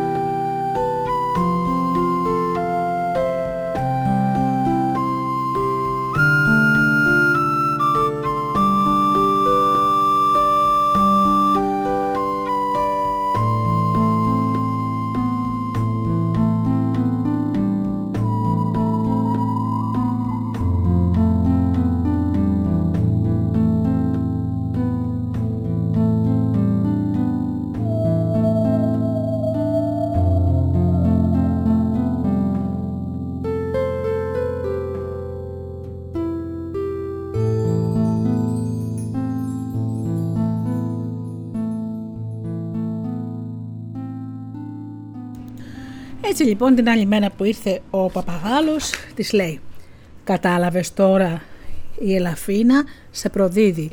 Εγώ όμως θα σε βοηθήσω να αρπάξεις το μαγικό τριαντάφυλλο που θα σε ελευθερώσει από τα μάγια. Περίμενε με αύριο στον κήπο». Η Ξανθούλα το υποσχέθηκε και όλη την υπόλοιπη μέρα κατάφερε να χαμογελά στους φίλους της όπως έκανε συνήθως. Όταν όμως μετά το φαγητό κατέβηκε στον κήπο, κλώτσισε το γατάκι που πήρε κοντά της και έτρεξε στο κυκλίδωμα. Ο παπαγάλο την περίμενε καθισμένος σε ένα κλαδί ενός δέντρου και η Ξανθούλα άνοιξε την πορτούλα και βρέθηκε στο δάσος. Ο παπαγάλο άρχισε να πετά από κλαδί σε κλαδί και η Ξανθούλα τον ακολουθούσε, μέχρι που έφτασαν σε ένα έρημο μέρος του δάσους όπου δεν φύτρωναν καθόλου λουλούδια και στη μέση ενός ακαθωτού θάμνου πάνω σε μία αγριοτριανταφυλιά άνθιζε το πιο όμορφο ροζ τριαντάφυλλο του κόσμου. Κόψτε το ξανθούλα, φώναξε ο παπαγάλος και το κορίτσι δεν περίμενε να το, να το πει δεύτερη φορά. Χωρίς να νοιαστεί για τα αγκάθια που της έσκησαν τα χέρια, έκοψε το όμορφο λουλούδι που χάθηκε σαν καπνός από, από τα χέρια της. Και ο παπαγάλος πηδούσε ολόκληρα ξεφωνίζοντας χαρούμενος. Χα, τώρα μπορεί να ξαναπάρω τη μορφή του μάγου. Α είσαι καλά. Το τριαντάφυλλο μικρή μου ήταν η κακή σου τύχη. Τώρα την ελευθέρωσες εσύ με τα ίδια σου τα χέρια. Ζήτω τώρα η κακή σου τύχη και εγώ μπορούμε να σου κάνουμε ό,τι θέλουμε και σένα και στην Ελαφίνα και το γατάκι. Χοροπηδώντας ο παπαγάλος πέταξε μακριά και χάθηκε. Και η Ξανθούλα έμεινε μόνη και έρημη στο δάσος. Ε, τι να κάνει τώρα, να γυρίσει πίσω και να ζητήσει συγγνώμη από την Ελαφίνα; Και το γατάκι; Αυτό θα ήταν το πιο σωστό. Τα αγκάθια την έζωναν από όλες τις μεριές. Οι πασχαλιές είχαν χαθεί και στη θέση τους φύτρωναν δέντρα γυμνά με κάτασπρα λουλούδια. Με σφιγμένη καρδιά από τα φόβα και τις τύψεις η Ξανθούλα κατάφερε να βρει το δρόμο της επιστροφής. Στη θέση όμως του παλατιού ήταν ένας σωρός από πέτρες. Η μικρή κάθισε πάνω στα συντρίμια και άρχισε να κλαίει και να φωνάζει. Ένας χοντρός βάτραχος ξεπρόβολε από τη μια πέτρα και της φώναξε κοάζοντας. Η Ελαφίνα και το γατάκι πέθαναν. Εσύ τους σκότωσες με την ανυπακοή σου. Τράβα τον δρόμο σου και να τους θυμάσαι για πάντα. Η Ξανδούλα όμως δεν ήξερε ποια κατεύθυνση να πάρει. Ήταν μόνη και φοβισμένη και ο παπαγάλος ήταν πάλι ελεύθερος.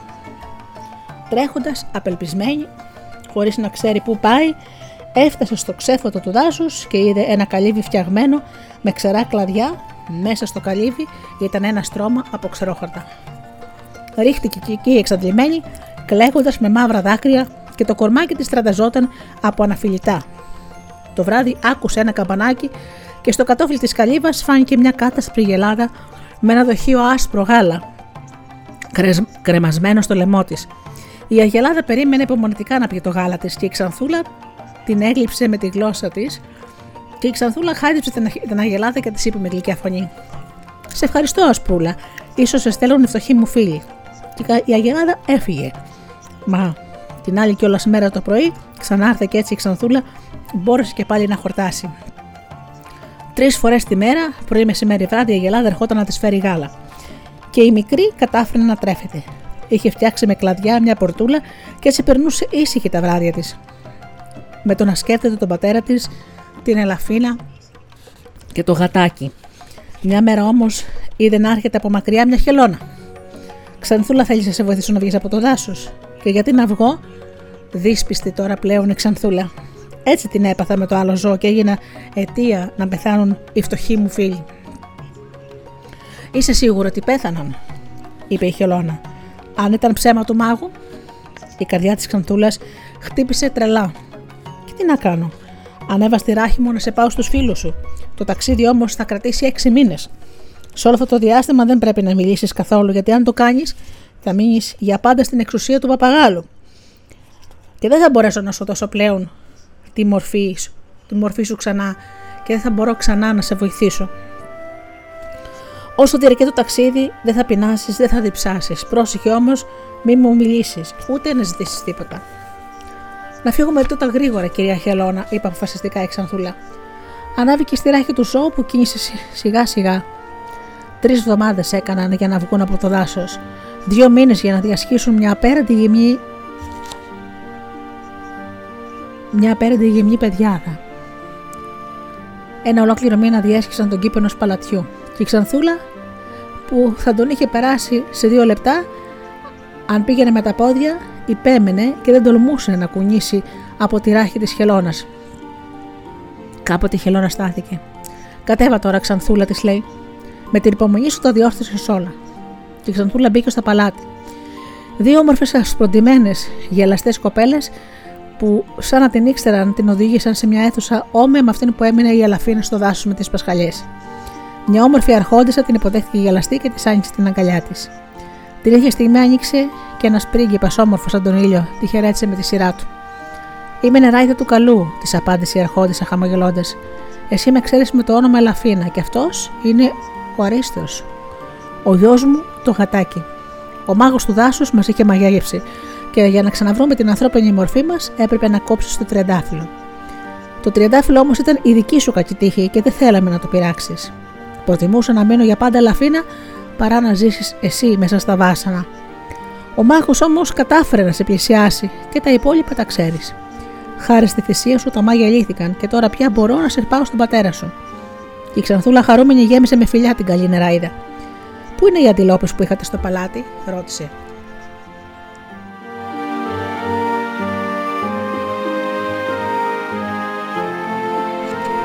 Είναι τα κορίτσια που σε έφεραν εδώ. Έλα όμω τώρα πάμε στον πατέρα σου. Τον ειδοποιήσαμε και μα περιμένει. Στο μεταξύ είχε σταθεί μπροστά στο παλάτι μια ολόχρηση άμαξα, στολισμένη με μαργαριτάρια και την άμαξα την έστερναν ολόλευκοι κύκνοι. Ήταν όλοι απάνω στο, στον ουρανό να πετούν και σε πέντε λεφτά φτάσαν στο παλάτι του βασιλιά Αγαθού. Ο Βασιλιάς και όλος ο λαός περίμεναν με αγωνία την πριγκίπισσα Ξανθούλα και την υποδέχτηκαν με τρελή χαρά. Οι γιορτές για χάρη της κράτησαν 8 μέρες και έπειτα, καθώς η κακιά Βασίλισσα είχε πεθάνει πριν από λίγο καιρό, ο Βασιλιάς Αγαθός παντρεύτηκε την Ελλάδα του Καλού και ο πρίγκιπας Αρίστος τη γλυκιά Ξανθούλα. Η Μαυρούλα και ο Απότομος ήρθαν στους γάμους τους και υποσχέθηκαν μέσα από την καρδιά τους να γίνουν καλύτεροι για να μπορέσουν να ζήσουν ευτυχισμένοι, όπως τόσο και τόσο αντρόγινα. Και από τη μέρα εκείνη κανένας σύννεφο δεν σκίασε πια τον ουρανό της ευτυχίας της Ξανθούλας, που έζησε δίπλα στον άντρα της ευτυχισμένη μέχρι τα βαθιά της γεράματα.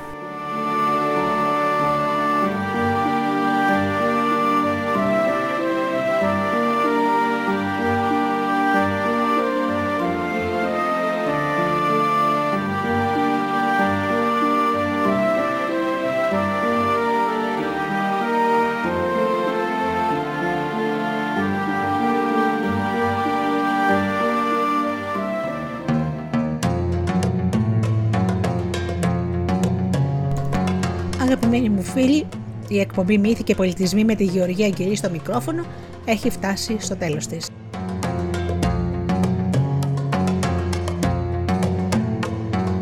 Σας ευχαριστώ θερμά που ήμασταν όλοι μαζί εδώ και ακούσαμε όμορφα παραμύθια. Σας εύχομαι φίλοι μου να περνάτε καλά, να είστε καλά και αγαπήστε τον άνθρωπο που βλέπετε κάθε μέρα στον καθρέφτη. Καλό σας απόγευμα.